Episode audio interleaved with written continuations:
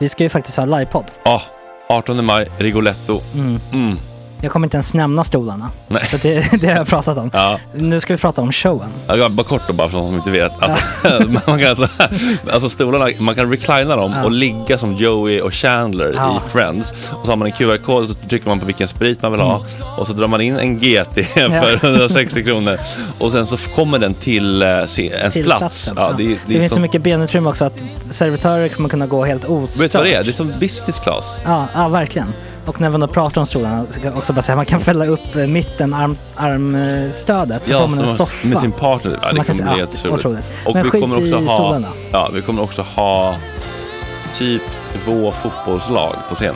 Ja, det kommer Alltså. vara, alltså det är svårt att rabbla upp alla i huvudet nu för det är Startelvan. så många. Ja. Men alltså Mattssons massaker, tänk dig den live. Mm. Jo, Jonas Dahlqvists frågelåda. Mm. Ekis, Lady Damer. Vi har Fanny Svärd, Marve. Tora, Tjejnytt gör comeback. Det är, ja, det är på en nivå av mycket folk. Ja, det kommer bli, ehm, det kommer bli något helt annat. Någonting man aldrig har sett på Nej. en scen tror jag. Vi kommer ha allt. Allt kommer finnas. Cirkus och Cirkus. Och det, det som är skönt med, med de där slutna rummen är också att man kan ju faktiskt ta upp saker som man ibland känner att det här kan man inte riktigt ha ute i etern. Nej. Men om Sanna Dollan har fått någon invit från någon gift känd man så kanske man kan lägga upp det på en bioduk. Ja, Alltså vi har tillgång Fotoförbud. till... Fotoförbud. Exakt, vi har faktiskt tillgång till bioduken. Mm. Alltså, gott snack upp på stora bioduken. Mm. Det är något nytt. Missa inte det här. Nej, det kommer bli otroligt kul. Biljetterna på filmstaden.se. Eh, ta med en god vän så tar vi Mm. med oss Johan Rabaeus. Exakt. och det kommer också vara, det, det är så mycket Förfest, det förfest i Ja. den här eh, Rigoletto-baren. Det kommer vara en hel dag. liksom. Det kommer vara en hel dag. Ja, och sen det är såklart alkohol, allting bara beställ in till platserna ni sitter på. Ni kommer liksom vara så bekväma, ni kommer ha kul. Är förfesten bara för Patreons eller? Ja, vi kan kika på det. Vi får kika på Ja, det. det kommer en hel dag i alla fall och så Det blir det någon slags efterfest också. Ja, gud ja. Mm. Vad är en Gott Snack eh, livepodd utan efterfest? Gud, det kommer bli så kul. Så länge sedan vi hade livepodd. Ja, det ska Längtar. bli skitkul. Ja, vi ses där hörni. Men, vart köper man biljetterna? Filmstaden.se. Ja, in och köp. Vi Sök på Gott Snack där bara. 18 maj. Puss, hej. Hej.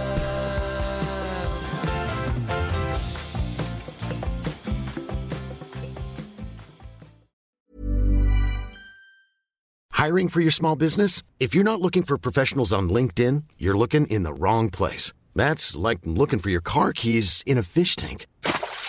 LinkedIn helps you hire professionals you can't find anywhere else, even those who aren't actively searching for a new job but might be open to the perfect role. In a given month, over 70% of LinkedIn users don't even visit other leading job sites. So start looking in the right place. With LinkedIn, you can hire professionals like a professional. Post your free job on linkedin.com/people slash people today. When you're ready to pop the question, the last thing you want to do is second guess the ring. At Bluenile.com, you can design a one of a kind ring with the ease and convenience of shopping online. Choose your diamond and setting. When you find the one, you'll get it delivered right to your door. Go to Bluenile.com and use promo code LISTEN to get $50 off your purchase of $500 or more. That's code LISTEN at Bluenile.com for $50 off your purchase. Bluenile.com code LISTEN. Hey, I'm Ryan Reynolds. At Mint Mobile, we like to do the opposite of what Big Wireless does. They charge you a lot, we charge you a little. So naturally, when they announced they'd be raising their prices due to inflation, we decided to deflate our prices due to not hating you. That's right. We're cutting the price of Mint Unlimited from $30 a month to just $15 a month. Give it a try at mintmobile.com slash switch. $45 upfront for three months plus taxes and fees. Promo rate for new customers for limited time. Unlimited more than 40 gigabytes per month. Slows. Full terms at mintmobile.com. Fredag 16 april, klockan är sju i dagens avsnitt. Nytt segment, Thomas T. 65 minuter lång drapa om varför vi lever i ett rasistiskt land. Elaine Eksvärd kommer hit och recenserar härskarteknikerna på Gott Snack. Fredagsfräckisar signerade Fylking och Aschberg. Levererar fördomar om redaktionen, definitioner av pretensioner och så betygsätter de två tal signerade mig och Jesper. Eftersnack för 10 dollars Patreon om knarkåren i Barcelona, att gå till pingstkyrkan istället för psykolog och det trösterika i Patrik Sjöbergs pedofilaktivism. God morgon! Tjena tjejer!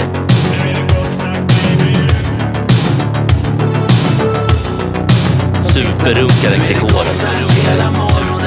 gasen Gott snack hela morgonen, yeah yeah yeah Det är inte okej. Det här är en fläckmussero. Eh, don't continue please. God morgon på er, Jesper och Thomas. Morgon. Och Micke också. Och Micke också. God morgon. Satt på kaffe. God morgon, så god morgon. Ja, så August är ju här. God morgon August. Fredagsfeeling va? Mm. Fredagsfeeling på er grabbar som kom in för en minut sedan. Ja, ja, men jag, eh, det är lite, jag känner redan nu att, eller jag kände i morse att jag drack inte så mycket igår tyckte jag inte. Nej, men det blev ändå lite pannknäck idag. Ja. Mm, vi var på Hantverket med Frasse och Pelle från Nöjesguiden för Gud, att tacka för all fin tid vi fick vara där i början.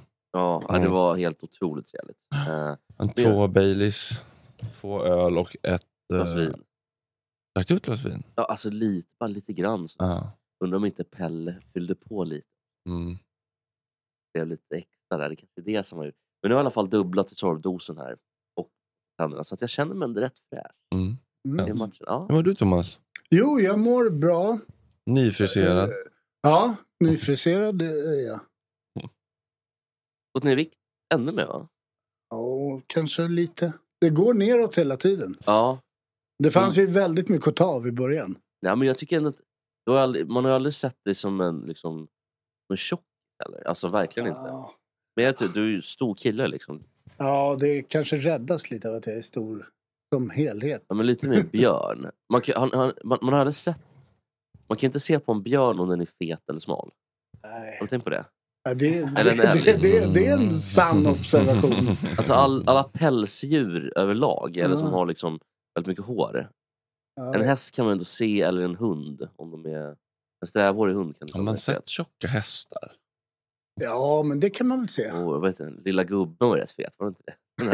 Nej. Långstrump. Men det är inte, inte liksom sladdrigt fett som hänger och dänger. Alltså, de kan ju vara liksom stora. inte som kossor. Nej, det är inte fladd, flopp, flopp, flopp, flopp. Nej, det är inte så kallad Peter som fettman. Utan det är ändå någon mer av liksom... Nej, precis, kor, men är inte det ofta när de eh, är liksom havande då? Och Jo, det kanske. utger mjölk. Och Det så, låter ju de- också rimligt. Ja. Spenarna kan vara riktigt rejäla om de är... Ett spänt juver. Men jag har ju fan... Alltså juver är det. Jag har ändå gått ner 25 kilo sen i november. Ja, det är otroligt. Jäklar. Micke Ljungberg, 15 eller? Ja, sen eh, februari. Jag, har också Wow. trott- jag har gått upp 25 kilo sen två år tillbaka. nej, till fyra år tillbaka. Eh, nej, men så att det där med djur tycker jag faktiskt är lite intressant. Om man, om man kan se på en, en björn helt enkelt, om den är tjock. För att den har ju så mycket päls. Liksom. Mm.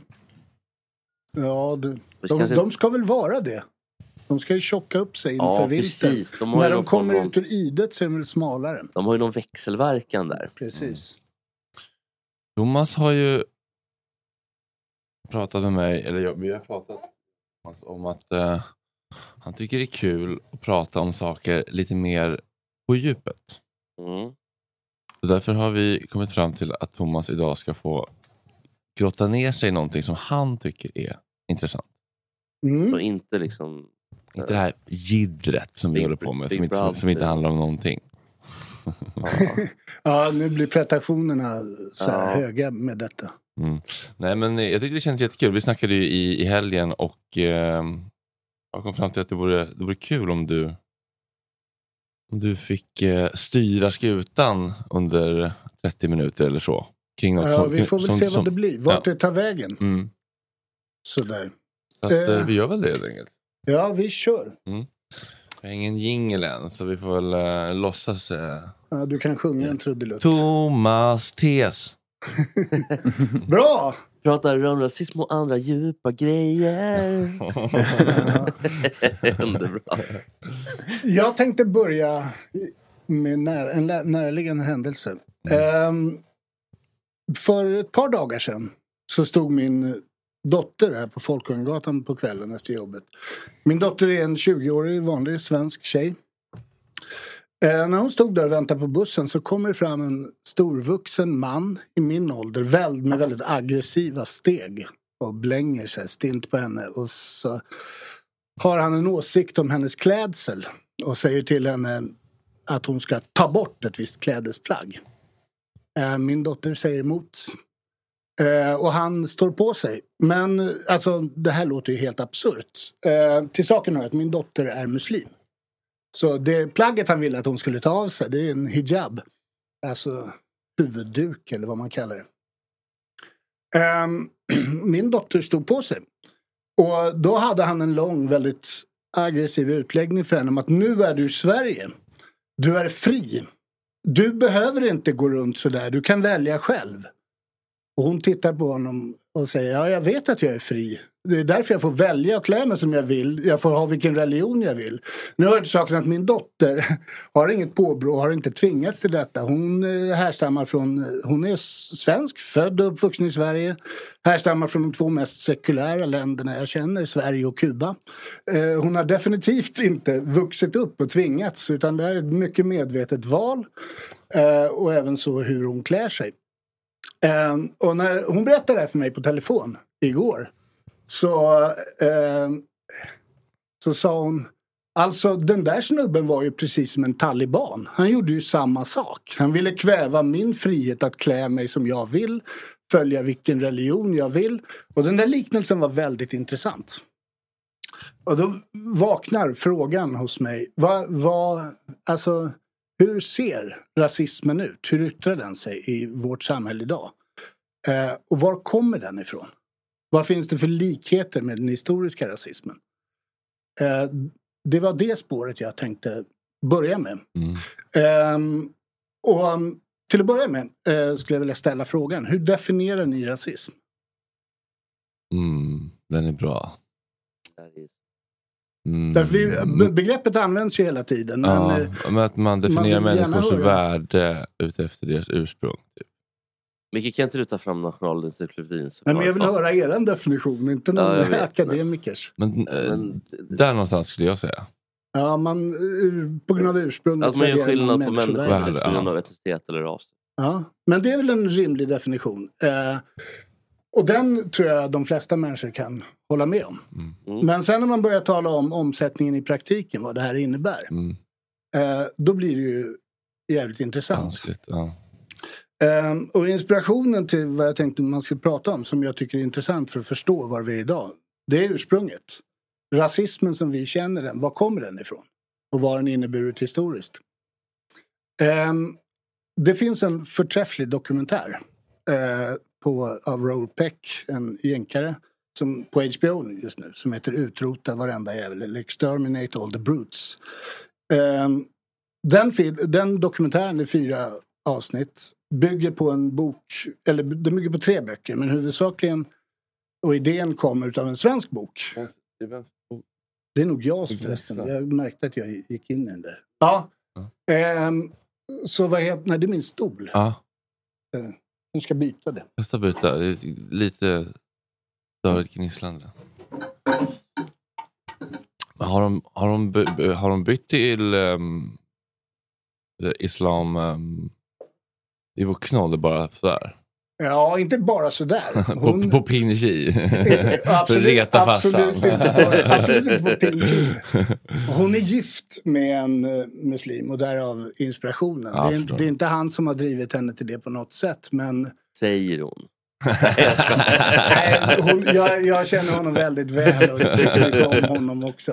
Eh, hon är en mycket självständig tjej. Skulle inte låta sig drivas till något sånt beslut. Hon har ju gjort det liksom. Eh, trots att många i hennes omgivning tyckte att det var väldigt konstigt.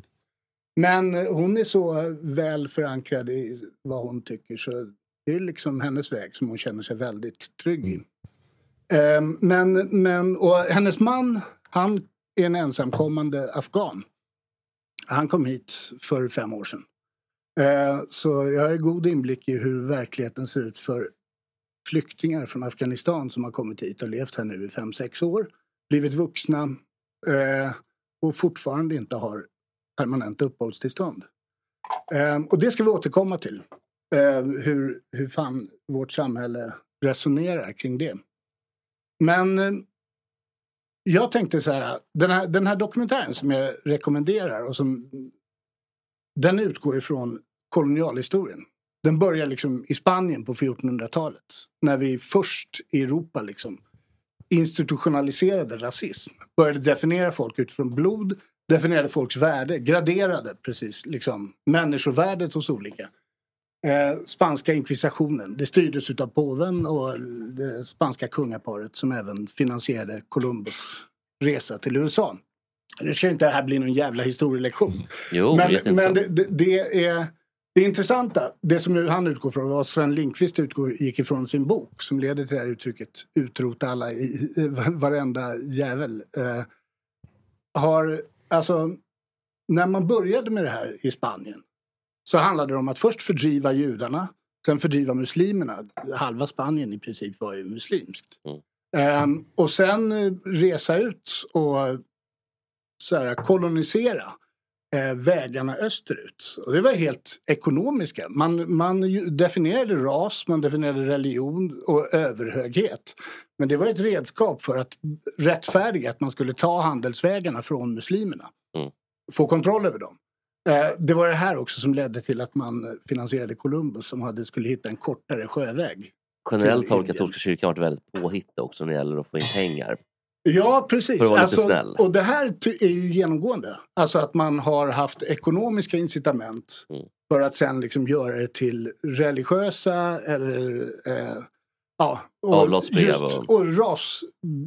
Alltså att börja definiera olika rasers olika värden var ju nödvändigt. Eh, och framförallt blev då koloniseringen av Amerika som påbörjades av, en, av ett misstag som alla känner till. Och Alltså där man begick det största folkmordet i mänsklighetens historia när man utrotade indianer, eller största delen utav indianerna. Ursprungsinvånare. Ja, eh, visst. Även, fast jänkare fortfarande kallar fientligt territorium när de krigar för indianland. När de, och, när de gör sina kampanjer till, i Mellanöstern. Oj. Så att in, äh, och om ni tittar på deras stridshelikoptrar så, här, så har de alla namn efter Så indianer. Tomahawk och sån Ja, just det. Ehm, och det är samma princip. Va, när man verkar i fiendeland måste man använda extremt våld eh, och utrota sina motståndare. Och så har man alltid gjort. Eh, man gjorde det i, när man så här, la under sig den amerikanska kontinenten. När vissa började hävda att det var fel att liksom slakta och utrota indianerna och tvinga dem till att jobba så kom man på att vi tar folk från Afrika istället för de är ännu mindre värda. Eh, de, har ju liksom, de är ju som apor. Ja, Så- och men vad är det som gör att man gör den dis- distinktionen undrar jag? Är det någon form av rättfärden då kanske för att man ska kunna göra sånt? Ja? Ja, Om man humaniseringen. lyssnar på rasism genom tiden och tillbaka där så, så är det ju liksom så konstaterar de, de har ju ingen kultur. Det är inte så att man sätter sig in i kulturen. Nej. Och det är ju samma sak alltså när Columbus kom till USA och de portugiser och spanska erövrare som kom efteråt. Man säger ju fortfarande idag att Columbus upptäckte Amerika. Mm. Eh, alltså det bodde flera miljoner människor där som har bott där i liksom Fan, dags att evigheter. migga av Columbus eller? Ja, men, vi säger för, det, ja, men alla vet ju hur, hur absurt detta är. Vi Och de hade i många fall högt utvecklade kulturer, alltså speciellt i Mellan och Sydamerika. Eh, Enligt vad vi definierar nu som högt Dessutom var det en utvecklade. viking som upptäckte Amerika ifrån väst, Ja, västerländska perspektiv. de mötte också på indianer i och för sig. Som Leif hade, men jag vet inte om man, man tyckte så här berättigade att utrota dem för att de hade levt där så oerhört länge utan att upptäcka sitt eget land. Men alltså, det fascinerande är att vi fortfarande idag talar om att han upptäckte. Inte bara i USA, vi gör det här i Sverige. Ja. Ehm, och det är ju... Och i USA firar man ju fortfarande det här liksom, minnet utav starten på historiens största folkmord. ja. Man har Columbus Day som är en helgdag. Och så Han kan vara stolt över det. Ja, Jo men he, sen, alltså går man igenom så bygger ju hela USAs utveckling på det här. Och det här är ju jävligt intressant. Eh, om man ska dra det till nutid. Jag hörde en intervju med Richard Spencer som är ledare för alt-right-rörelsen i USA. Mm. Eh, inte någon trevlig kille.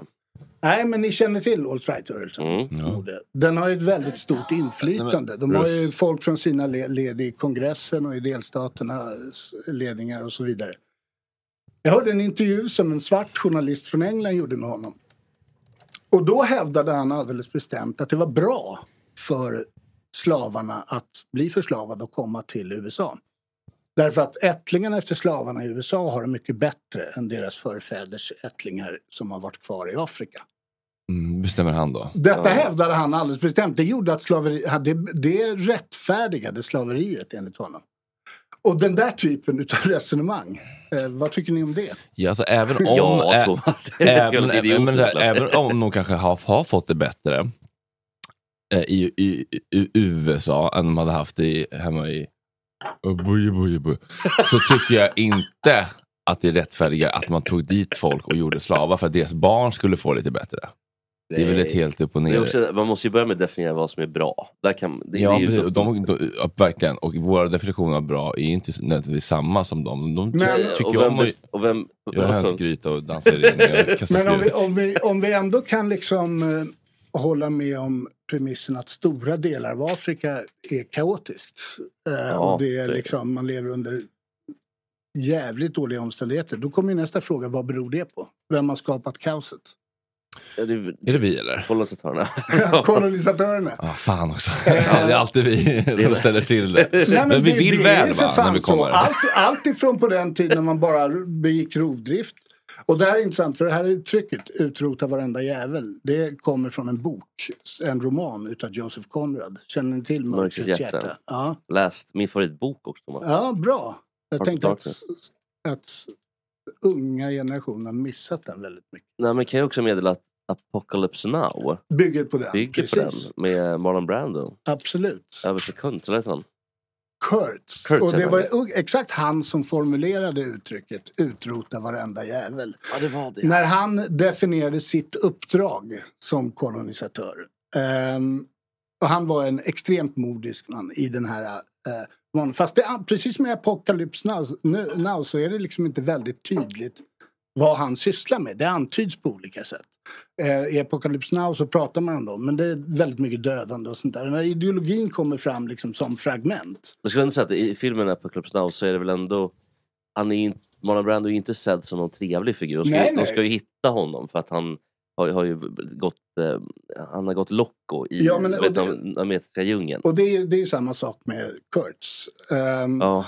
Men det som är poängen är ju att både, Oj, oj, oj. alltså Kurtz i Apocalypse Now, Vänta, förlåt. Nu råkade jag sätta på någonting. Ja. Det, det var jag satte på någonstans. Förlåt. Panik.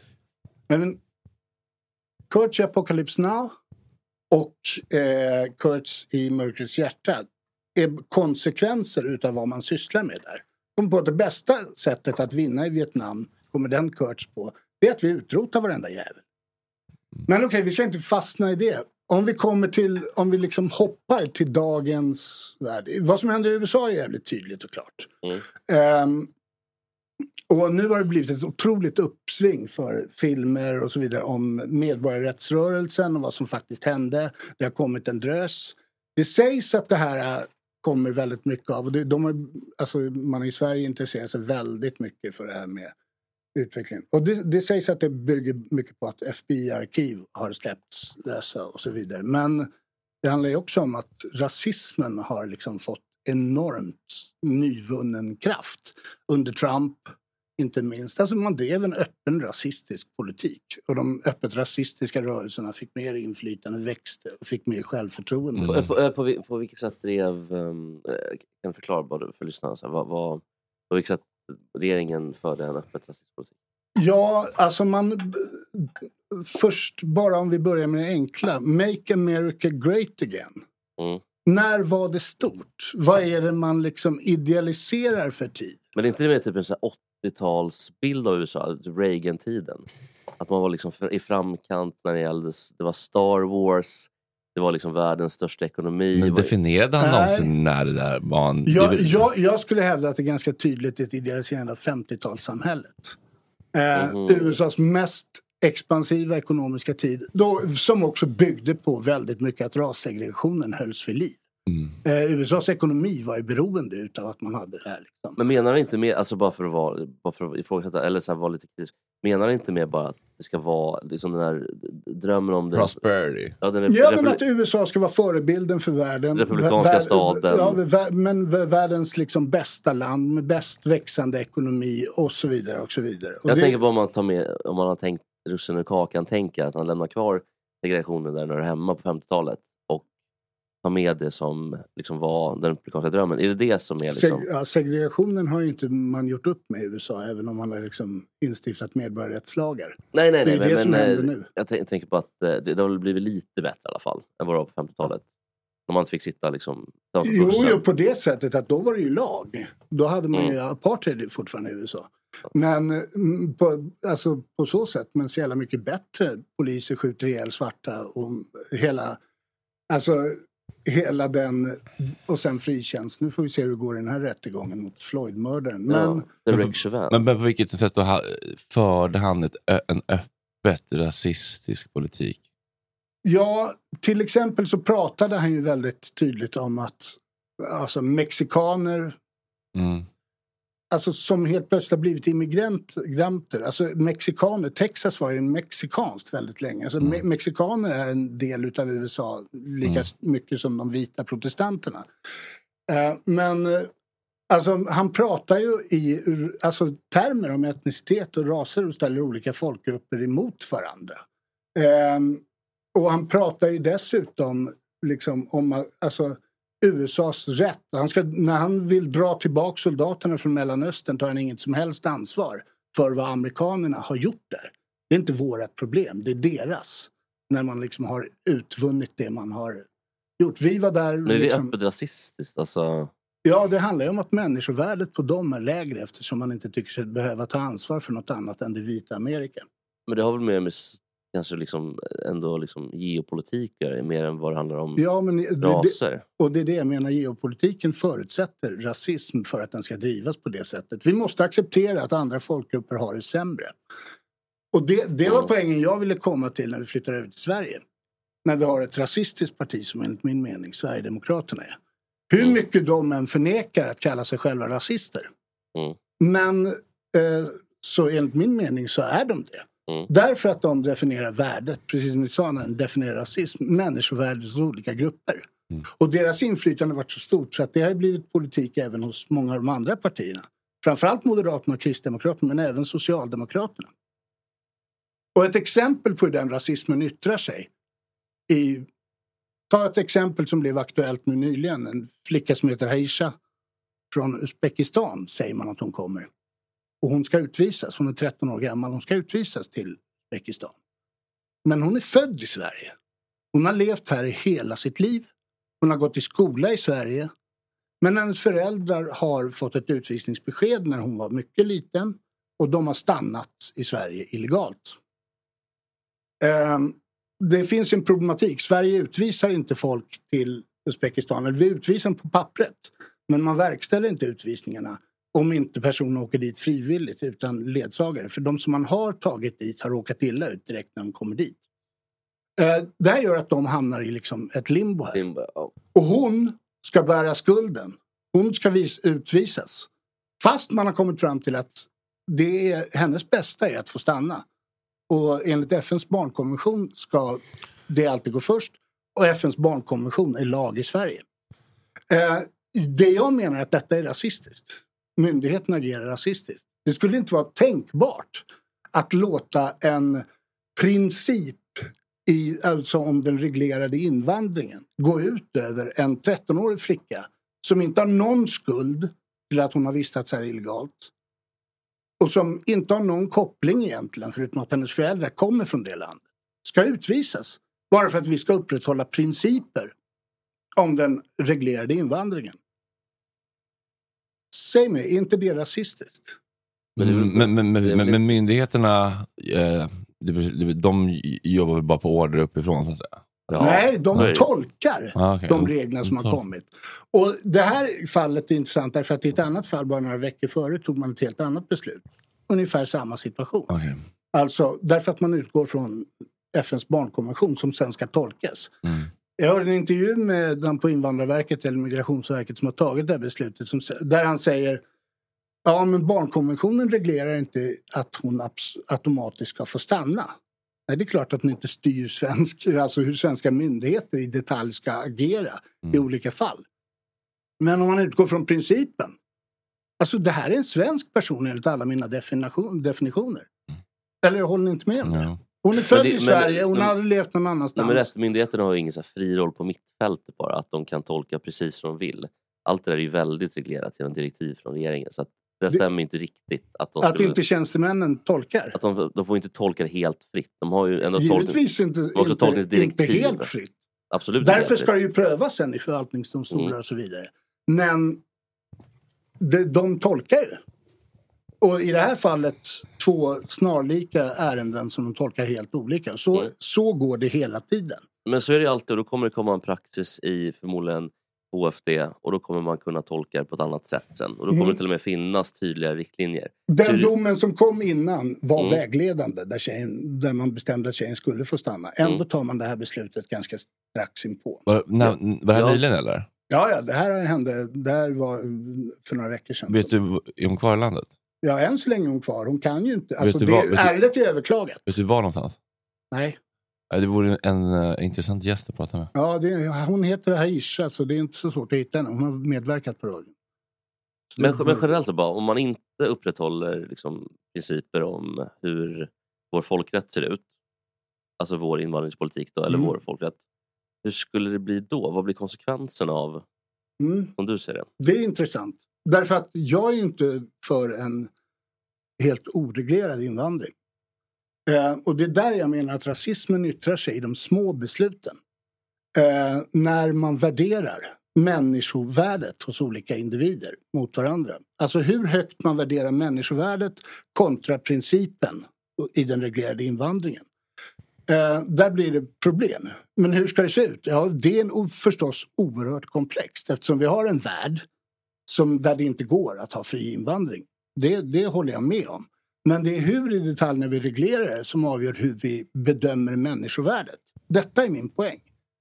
Eh, och när man rättfärdigar till exempel att folk från olika länder som ändå bor här inte har sin plats här. Ett annat exempel på det är att vi inte ger permanenta uppehållstillstånd. Vi pratar om att det viktigaste är att integrera invandrarna. Men de har, går här år efter år efter år, vilket bland annat gäller min svärson. Trots att han har fast jobb, han talar utmärkt svenska och han är gift med en svensk tjej. Så har han fortfarande tillfälligt uppehållstillstånd. Som man måste söka på nytt en gång om året. Men är inte problemet att det är för långa handläggningstider? Är inte det som är Nej, i grunden problemet? pro- problemet är att vi använder oss av tillfälliga uppehållstillstånd. Precis som i Danmark där man nu börjar anse att folk kan återvända till Syrien. Eh, det vill säga de går här år efter år. Medan Sverige väntar Livet på att på läget paus. ska bli så pass bra i deras hemländer så att de kan utvisas. Men det är också, konsekvensen är väl också att vad händer om man plötsligt inför permanent uppehållstillstånd? Det, det blir ju en effekt av det. Ja, folk kommer, till, kommer till, tillströmningen kommer öka då. Ja, Mm. och sen har man då, Snacket går i Aleppo. ja, och sen har vi då Dublin, eh, vet inte, förlåt, kommissionen som säger då att man, första land ska vara liksom, där ska man söka asyl. Men Italien, Grekland och länder kring Medelhavet, de slussar ju bara vidare utan att registrera Mm. sina asylsökande. Vilka fulingar. Ja, det är fast det fult. största asyllandet, om vi talar från Syrien som är aktuella, nej det, det är faktiskt eh, Turkiet. Turkiet. Ja. ja men, Eh, så, men, men de, överlägset nu är inte. Turkiet, i- och där finns det ju en stor konflikt också mellan EU och Turkiet Ja. egentligen. Eh, som är väldigt skör får man säga. Ja, det, Att det den är inte ett EU-land, men alltså, Nej men uppgörelsen mellan Turkiet och EU är väldigt, är väldigt Mm. skör. Men eh, i alla fall de EU-länderna, om man tittar på EU bara, som tar emot då asylsökande flyktingar. De slussar ju ofta vidare bara utan att registrera sig i hamnstäder. Det, det är därför det blir den här egentligen gapet också. Mellan till exempel. Så man kan ju aldrig, då kan man ju aldrig heller eh, portionera ut asylsökande om vissa länder inte gör, håller sin Nej, men pre- precis. Men om vi lyfter blicken lite grann. Det är just det här jag menar. När vi förlorar oss i detaljer så förlorar vi på att hålla liksom blicken på eh, principerna. Alltså det vill säga Nej, men då måste människovärdet. man måste väl ändå gå igenom, det är ju ett helt system av både Ex- eh, exakt. liksom men, folkrätt. det, men, det, men det är detta jag menar i de små besluten när det här ska uttolkas. Det, det, det är där värderingarna blir synliga. Ehm, hur man ska göra i detalj, det vet jag inte. Men det sättet vi gör idag. Alltså, du måste hålla med om att det är motsägelsefullt. Att vi har en stor invandrargrupp som går här på tillfälliga uppehållstillstånd. Samtidigt som vi talar om att det viktigaste är att vi integrerar invandrarna. Hur Mm, fan ska man... Hur, går, står inte detta i rak kontrast till varandra? Jo, men där finns det såklart ett problem. Och att vi kan som- tillåta oss att ha så många människor i Sverige som lever som en helt annan, inte andra klassens. För andra klassen är eh, invandrare som är, har uppehållstillstånd men som inte kommer in i vårt samhälle av olika skäl. En annan diskussion. Det, utan de här är ju tredje klassens medborgare som bäst. Och att vi bygger ett land på detta. Och att, att man hamnar, vilken klass man hamnar i är helt beroende på var man kommer ifrån för land. Det etniska ursprunget. Jag menar som samhällsbygge, om vi håller blicken på vad vi vill åstadkomma. Nu, för att då återgå till vad Trump pratar om, Make America Great igen. Titta på vad Sverigedemokraterna idealiserar. Det är folkhemsbygget, det är 50-talets Sverige. Detta är borta. Detta byggde på en tid när Sverige var, inte hade så, så stor invandring. På det sättet. Vi var extremt expansiva på grund av andra världskrigets och, eh, alltså, tiden efter det. Mm. Och det är det här man idealiserar. Det finns inte. Nej. Och det som jag bara vill säga innan vi går vidare som Nej, är det viktiga. Det viktigaste argumentet man använder hela tiden det är att invandrare är en hot mot vår livsstil. Om vi går tillbaka ända till 1400-talet så är det just det argumentet man han, äh, använder för att mörda och fördriva folk. De har en annan livsstil. Deras livsstil, deras kultur är ett hot mot våran. Och där kommer den riktiga rasismen in. Det vill säga renheten i vårt blod är hotad. Det är det som är konsekvensen. Och det här är ju ett praktiskt beslut för det är i själva verket trams. Man är ganska klar över att alla människor har samma ursprung rent så här, rasbiologiskt. Det där anser vi ju vara nys idag. Vi är alla afrikaner. Men vi lever fortfarande i sviterna av detta. det Det, det etniska ursprunget är viktigt. Och hatet mot muslimer, där jag började. Det som min dotter blev utsatt för. Trots att hon är svensk och inte har etniskt påbrå. Men det tog den här mannen för givet. Och omgivningen lät han hållas för det stod flera människor där. Ingen ingrep. Förrän hans fru kom och sa till honom att sluta. Men det, det är en annan historia. Men, Jobbigt att vara gift med honom. men det jag menar, mart. den här snubben, det var inte någon genomtänkt religionskritik. Jag är säker på att han inte var speciellt teologiskt bevandrad. Nej. Det handlade om var han anser att den här religionen kommer ifrån. Precis som det gör när den här Richard Jomshof uttalar sig om eh, att islam är en, liksom, för, för vad han nu använder för språkbruk, att det är en för vidrig religion. Alltså, det bygger inte på en teologisk analys av religionen. Det bygger på att alla Utövarna. muslimer på något sätt är ISIS-krigare. Eh, Medan den här svensken går fram till min dotter beter sig mer som en taliban. Mm. Det vill säga han ska bestämma hur folk ska klä sig, hur folk ska tycka, hur folk ska leva i det här landet. Och det ska bygga på svenska ideal någon gång på 50-talet. Som är en föreställning om ett liv de flesta av oss inte har en aning om vad det var. Och som definitivt aldrig kommer tillbaka. Så trevligt hade de inte på 50-talet, ska sägas. Nej. Och precis som genom historien används då rasismen. Vi pekar, vi gör dem och er. Och för att komma åt det så måste vi bedöma dem utifrån etnisk grund. Alltså är det rasism. Det är Och- det som är min Och, tes. och grunden till allt detta är att människor är rädda. Och, Precis. och hur får vi folk att bli mindre rädda? För nu har ju Sch- Schyffert slutat turnera med Var inte rädda-turnén. Så att, eh, var ska vi vända oss Det finns Thomas? ett Nej, men det, där, det Thomas. där är jätteintressant. För jag pratade med Joseph Conrad tidigare. Han skriver nämligen så här att eh, du kan ta ifrån en människa allt. Du kan ta liksom, dess pengar, du kan ta allting. Men du kan aldrig ta ifrån dess rädsla. Mm. Människan definierar sig på djupet utifrån sin rädsla. Vad Ja, är vi rädda det är för? därför vi har det är det som skapar oss. Det är Ja. därför vi har överlevt och så vidare. De, de, Så- de räddaste överlevde ju också för att de som var så här chill på savannen och bara lämnade gruppen. Bara känner jag ska bara gå ner och bada lite med alligatorerna här. Ja. De överlevde ju inte. Så det är de räddaste Nej. som, är, som var mest försiktiga. Och. Precis. Och Icke de- därför Kameleonterna också. Mm. Därför har då rörelser och människor som enligt min mening har väldigt dunkla syften. Till exempel alltså Sverigedemokraterna och deras Appellerar till följare i andra. De har ju ett egenintresse i att, väck, alltså att öka den här rädslan. Mm.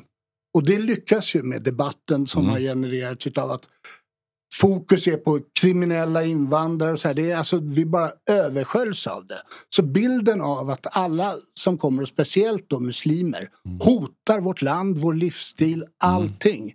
Utan att, istället för att vi tar ansvar för vad vi håller på att bygga för samhälle. Och den rädslan, alltså den grundar sig på att man alltså, underblåser rasism. Mm. Vi ska vara rädda.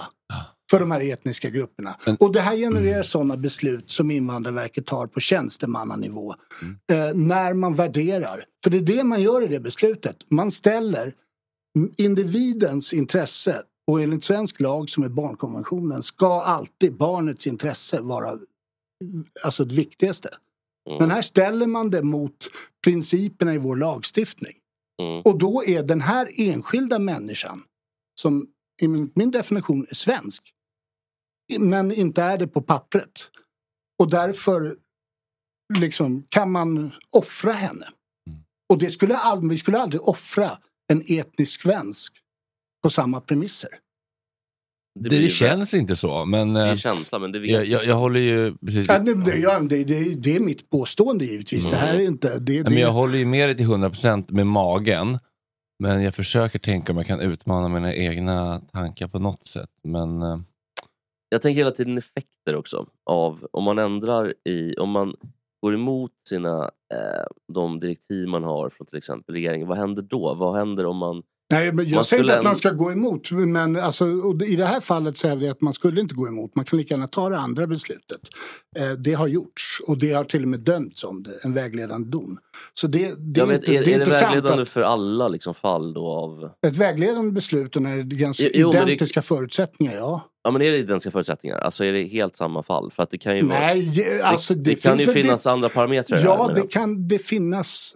Jag har inte läst, jag har inte läst, jag bara frågar. Möjligt, ja, men möjligtvis kan det finnas andra parametrar i vad hennes föräldrar har gjort. Men inte vad den här tjejen har gjort. Alltså vi har, vi, jag tror inte vi kan bygga då- ett då- samhälle på någon form av Det, arvsskuld. det, jag mis, nej, men alltså, det, jag mis, det jag misstänker är att man ställer väl en princip om medborgarskap mot då, eh, barnets rätt. Det må, är det det liksom det Ja, precis. Och Ja. barnets rätt får stå tillbaka. Och då är problemet, vad händer då om man börjar tumma på medborgarskapsregler? Jag bara- jag vad bara- händer om man börjar tumma på människovärdet Jesper? Precis, det, det, det, det, det, det är just det, som är Vad är frågan. utgångspunkten? Vad händer när ett barn, ett helt oskyldigt jag säger inte barn att något av det är rätt eller fel. Jag bara försöker, jag bara försöker lyfta blicken lite grann här. Vad händer om man liksom ändrar ett helt juridiskt system? Det handlar inte min, enligt min mening om att ändra ett helt juridiskt system. Det handlar om hur man tillämpar de lagar som faktiskt existerar. Eh, och jag menar att när man kommer ner på den grundläggande nivån så är det alldeles för mycket som präglas utav vad jag kallar rasism, vad andra kan kalla rädsla för främlingar eller främlingsfientlighet. Eller vad man nu vill. Men Alla som säger att de inte har rasism i sig ljuger ja, Det, det är en annan intressant bok som har kommit som Eftersom kom du för är några år längst, sedan. och, längst och största så har du mest rasism i dig Thomas. det, det, det finns en bok där som heter alltså, Det vitas skörhet. eller Varför vita har så svårt att tala om rasism. Hon, men det här är skrivet i amerikansk kontext. Det hävdar att alla vita är rasister därför att vi är en produkt utav Men alla människor överhuvudtaget är rasister? Ja, det, alltså, jag vet inte om jag kan dra de växlarna och den situationen ser annorlunda ut i Sverige än i USA. Vad händer i USA är ett Ja, land vad- byggt på rasism. Vad händer i Qatar till exempel? De bygger arenor med liksom indiska arbetare som... Ja, det, det, är också, det tillåter man ju bara genom att rasism Så förstås. att rasism finns ju liksom, det spelar ingen roll var vi är någonstans. Nej, men, ja, men det håller jag med om. Det, det här är bara ett exempel på hur det finns i Sverige. För vi slår oss ju gärna på bröstet här i Sverige och hävdar att vi är så mycket mera upplysta. Är det det som Vi- är lite? Att du tycker att vi... Det skaver inte lite grann, det skaver utav Alltså den svenska helvete. Vi har ett rasistiskt parti som är ett av de största i vår riksdag och som utöver att de är så stora har haft ett enormt Men det är som att inflytande försöka hjälpa en partierna. alkis som, inte, som vägrar inse att den är en alkis. Du kommer ju aldrig kunna hjälpa den. Alltså, vi kan inte hjälpa oss Nej, själva om vi inte inser att vi är rasister. Ja, precis, men framförallt måste vi ju faktiskt konfronteras med vad är det för samhälle vi vill ha och vad är rimligt att sträva efter. 50-talets folkhem som strävar, det låter jävligt mysigt för många men sorry, det kommer inte att gå. nostalgirunket får man mygga av. Ja, det är det. Men lite till folks eh, försvar. När man blir rädd, när människan blir rädd, då tar ju reptilhjärnan över och frontalloben checkar ut lite grann där empati och konsekvens. Tänk om de här överjags, eh, mysiga grejerna, de trevliga grejerna finns. Men borde inte det vara resultatet av att man har som vi säger en upplyst högre stående civilisation? Att vi kan sätta oss över våra instinkter. Mm, är inte det själva liksom, grundpremissen för en civiliserad människa? Ja, jo, visst. Nu är ju inte alla sverigedemokrater, alltså, så, så att det finns ju det finns ju hopp så att säga. Men, men Mm. det är väl typ, Nej, ja, ja, de, vad hade absolut, de, vad fick, men- de fick de förra valet? 18 procent? Ja, men, men, då, men jag menar att man måste också beakta det inflytande de har haft på andra partier som faktiskt... Alltså man talar om att de har hållits borta från direkt inflytande. Jo, men hur mycket har de andra partierna, flera andra, framförallt då Moderaterna, KD, även Socialdemokraterna väldigt mycket, anpassat sin politik i deras viktigaste frågor. Kriminalpolitik och invandringspolitik och det går tätt ihop i deras Men, retorik. jag bara, kan det varit så att det fanns problem, eller det finns fortfarande problem med, problem med integrationen och även stora problem med asylinvandringen under till exempel 2015? När, när det kom 10 000 asylsökande i veckan till Sverige. Ingen tvekan om det. Det, Det blir ju ett en- jätteproblem en när vi ekonomisk- tar emot många fler än vi har en organisation för att hantera. Ja, också en ekonomisk ekvation som blir väldigt svår att få ihop. Ja, eh, alltså det håller jag med om. Jag säger inte att vi ska öppna våra gränser och på ett ansvarslöst sätt bara släppa in folk som vi inte har en plan för hur vi ska hantera.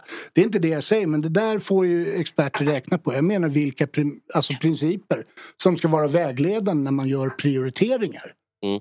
Men sen är det framförallt vad man, hur man hanterar dem när de är här. Det där går igenom. Liksom. Att man, man pratar om att det är så viktigt att integrera dem samtidigt som man gör det under deras de år när de växer, om vi tittar på afghanerna som har kommit. De åren när de ska etablera sig och har goda chanser att bli svenskar så håller vi dem utanför samhället. De vet inte vilken dag som helst kan de få besked att de ska tillbaka. Och i många fall, som min svärson, ska han då tillbaka till Afghanistan. Han var ett år senast han var i Afghanistan. Han är uppvuxen som papperslös i Teheran. Vad har han för förutsättningar där då? Att bygga sig ett gött liv? I Afghanistan? Ja. Inga, speciellt inte som talibanerna nu ser ut att komma åter till makten eftersom USA ska dra sig tillbaka. Och han tillhör en folkgrupp som är hazarer. Hazarerna är, alltså talibanerna hatar dem. Man tror, okej han är ju också muslim. han är hazar, det vill säga han är en- shia-muslim. Kan vi få in en taliban i studion? Finns det några i Sverige? Azarerna, det känns lite för low men vi vill ha in talibaner Alltså, va? en, rik- en rikstaliban? Ja. en ISIS-krigare vill jag ha in. Och en taliban. Men, men på riktigt intressant att prata med om det Ja. finns en, en som kan prata svenska eller engelska och så här. Vad är det ni, vad är det ni vill? Vad är det för samhälle ni vill ha? Hur Mm. ska ni nå dit? Kan ni se något problem med att bete er som ni... Att det hade varit superintressant om det, om det fanns en som var Mm. Vad de livrädd. vill ha är väldigt tydligt. De stod, hade ju makten länge. Och det, de införde ju väldigt snabbt ett samhälle och det vill de återinföra. Kvinnor får inte gå i skola. De får inte gå ut som de vill. De får inte arbeta. Man får inte lyssna på musik. Ja, okej, men det är ändå Eh, starkt att höra en person sitta och säga det och Ja. på riktigt tro på det. Ja, men Nej, men det, ja, absolut. Jättebra. Men det, jag tror att du får svårt att hitta någon i Sverige som sitter och pratar och försvarar den Tänk grejen. Men de finns ju. Ja. Men, men en Isis, en taliban. Ja men det, det finns ju, det Och finns ju, en, radio, det finns ju en radiodokumentär på, på, som ligger på P1 tror jag man kan lyssna på, Sveriges Radio Play, där en återvändande Isis-kvinna Mm. liksom, Mm. som pratar om hur det var där och hon, hon har fortfarande inte släppt de idealen och det är hon öppen med. Men hon Det som fan. Men, men hon, precis som alla andra som uttalar sig om det, här, måste ju göra det anonymt. Mm, Därför ja, att annars kan de inte överleva här. Nej. Ja, det är ju... eh, Men intressant, jag tycker, du har ju väldigt stora poänger tycker jag. I hela Ja, men framförallt, Men här- jag, jag sitter inte och säger att jag har svaren på, alla, på de här komplexa Nej, frågorna. men Jag, jag vill bara väcka, jag tycker att det är mycket att vi när vi pratar om rasism så talar vi liksom ofta om någonting som ligger långt ifrån oss. Mm. Jag vill ta ner på den, liksom, den nivån när vi tar de små besluten i tillvaron. Mm. Varför, alltså det vill säga att alla människor, eller så väldigt många människor har åsikter om islam och hur farligt det är. Och den grundar sig på en extrem sekts framfart i Mellersta Östern. Liksom, eh, som, och gör dem representanter för en hel världsreligion. Alltså det, det är jättekonstigt. Och det bygger väldigt lite på någon liksom, teologisk Men är det grund bara trevligheter inom islam då? vet. Vad sa du? Är det bara trevligheter inom islam? Gi- Givetvis inte, det, men det är inte i kristendomen heller. Nej. Men ett av, Jag ett, menar, ju- alltså, jag, är född och, som medlem i Svenska kyrkan och så vidare. Jag, jag ser inte att jag har så mycket gemensamt med Ku Klux Klan Nej. som är en kristen organisation. men, men ett argument är ju att eftersom vi är så pass sekulariserade Mm. eh, och man kanske inte har kommit lika långt i till exempel Syrien med Mm. sin sekularis- sekularisation, Mm. säger man, sekularisering säger man kanske. Ja. Eh, då, då, blir, då, vill, då vill man i alla fall kanske ha en... Det är väl där rädslan grundar sig, eller försiktigheten kanske också. I att man vill vara noga med att man inte implementerar, som det har blivit kanske typ i, i Rinkeby till exempel, när, när, folk in, när tjejer inte kan gå i kjol eller jeans. Mm. För att de får kommentarer av gubbar på, på torget. Precis som min dotter inte får gå med sin hijab. Ja men det är ju samma, men, jag håller med. Men, men jag säger bara att det kanske finns en sån försiktighet också. Givetvis, det är jätteskrämmande och det är för jävligt att det får bli så. Och det är ett misslyckande för samhället att Mm. inte hantera det. Det är fortfarande där en liten grupp som förtrycker de flesta. De flesta vill inte leva på det sättet.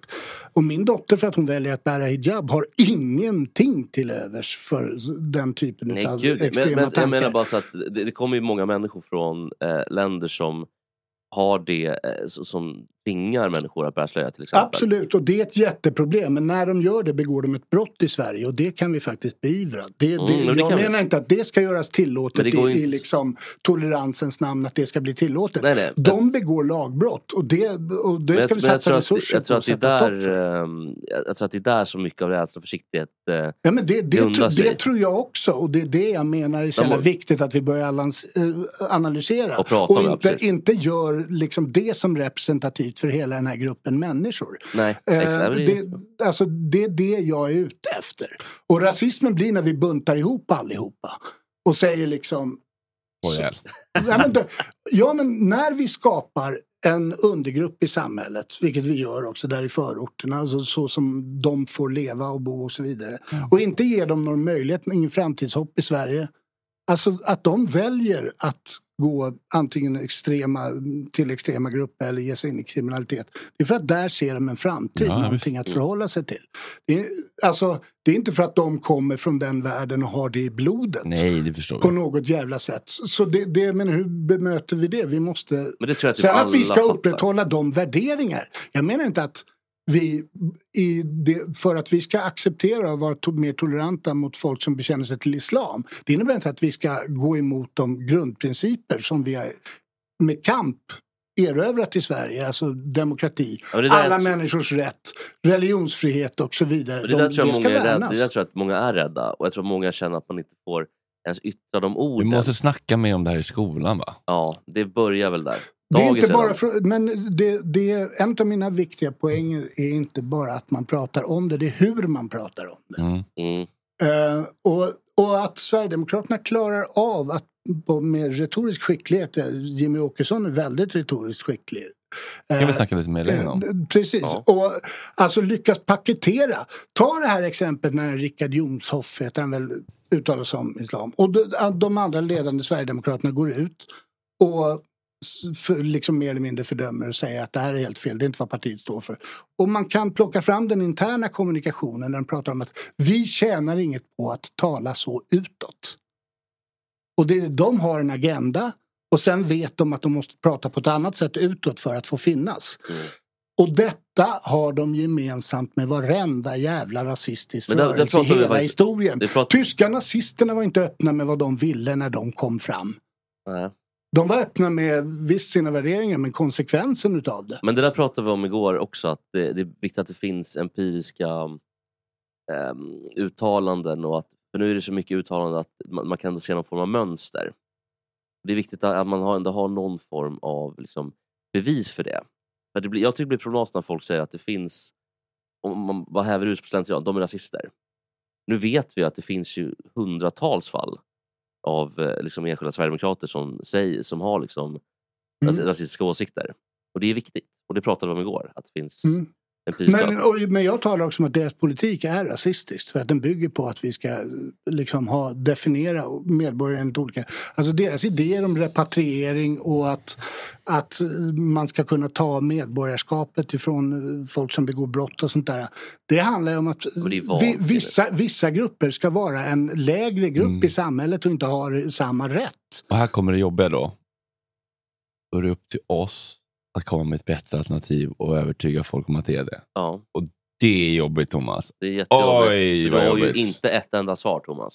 Nej, nej, kanske inte ett färdigt svar men det handlar om också vilken riktning man styr Ja, debatten men det är så och vad, vilka, vilka frågor man Det är så, håller. så otroligt lätt att säga Mm. det. Alltså att, att liksom bara i- på idéplanet. Men har du någon, det, har något det, är, det är motsatsen till att komma med enkla lösningar. För det är därför de blir så jävla populära. Men de enkla lösningarna funkar inte. Vi kan inte återbygga 50-talet i Nej, Sverige. men har du någon avancerad lösning då på det? Alltså, det är ju det folk vill ha. Folk suktar ju efter Folk får lösningar. fast inte avancerade lösningar, det orkar de inte höra. De vill ju höra något Nej, enkelt. eller enkelt. Men folk vill ha det okej. enkelt. Ut med packet! Ut med packet! Men, Men, det våra vara- lösningar måste bygga, bygga först och främst på att vi accepterar att vi är ett mång- mångkulturellt Jo, men det- samhälle. du Det, kan gör ju- inte Ja, Sverigedemokraterna. men du kan ju göra en avancerad lösning till en enkel lösning. Alltså och koka ner det så att, i alla fall så att folk förstår. Du kan ju ha en, eh, en bok på tusen sidor som du recenserar och eh, gör en, ehm, ett referat av på en sida. Alltså förstår du? Ja, jag, jag, jag tycker inte att... eh, Väldigt få saker som är värdefulla och har varit bra för vår utveckling kommer med enkla lösningar. När det packas ner till enkla lösningar så har det ofta blivit liksom Nej, jag, jag, pratar, avarter. jag pratar bara om hur man paketerar, hur man presenterar lösningen.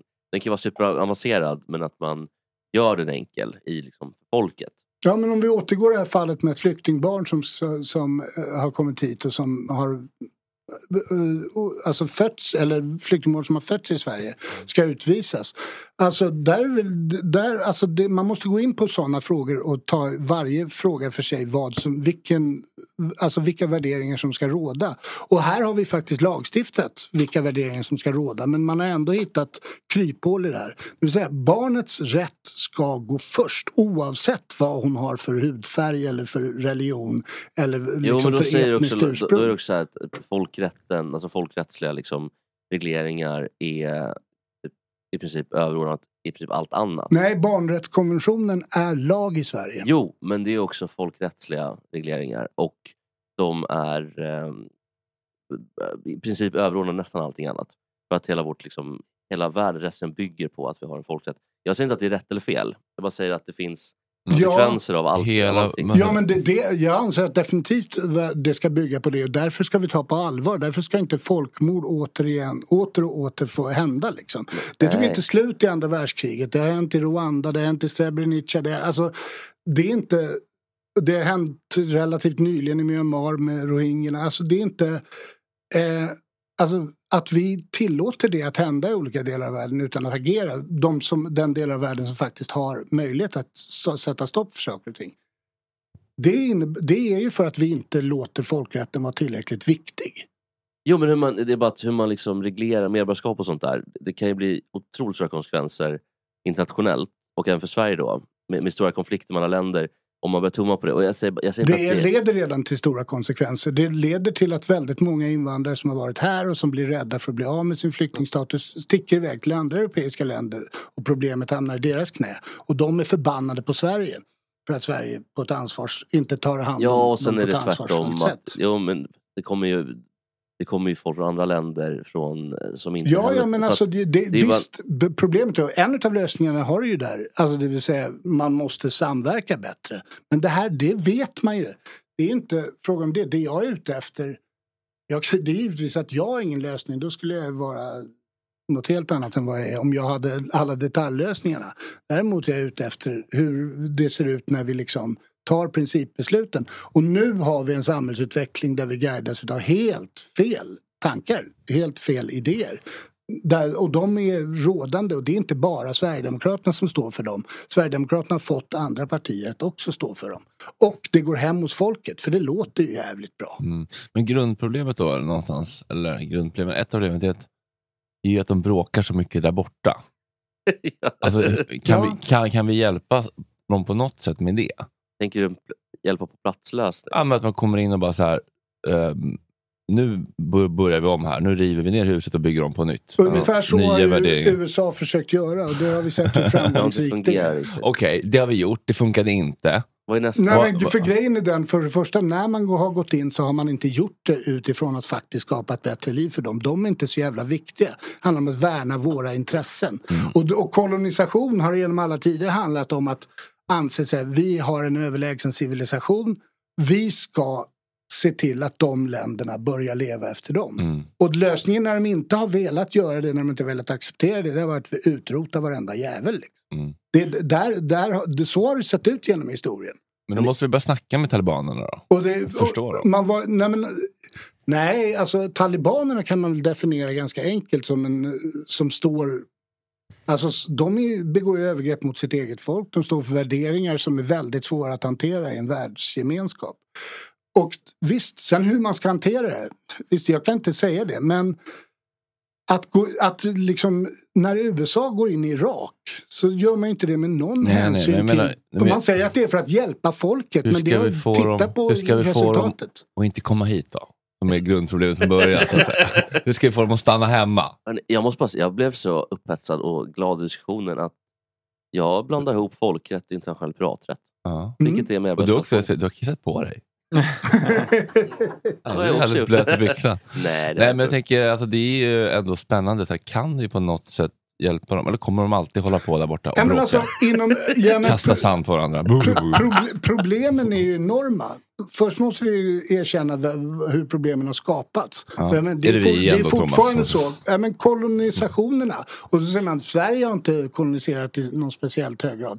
Nej. men vi har byggt vår ekonomi på andra länder som har gjort det. Så är det. Så vi är definitivt att vi har den livskvalitet, eller livsstilen, inte kvalitet, men liksom den materiella standarden som vi har Mm. här bygger ju ändå på detta.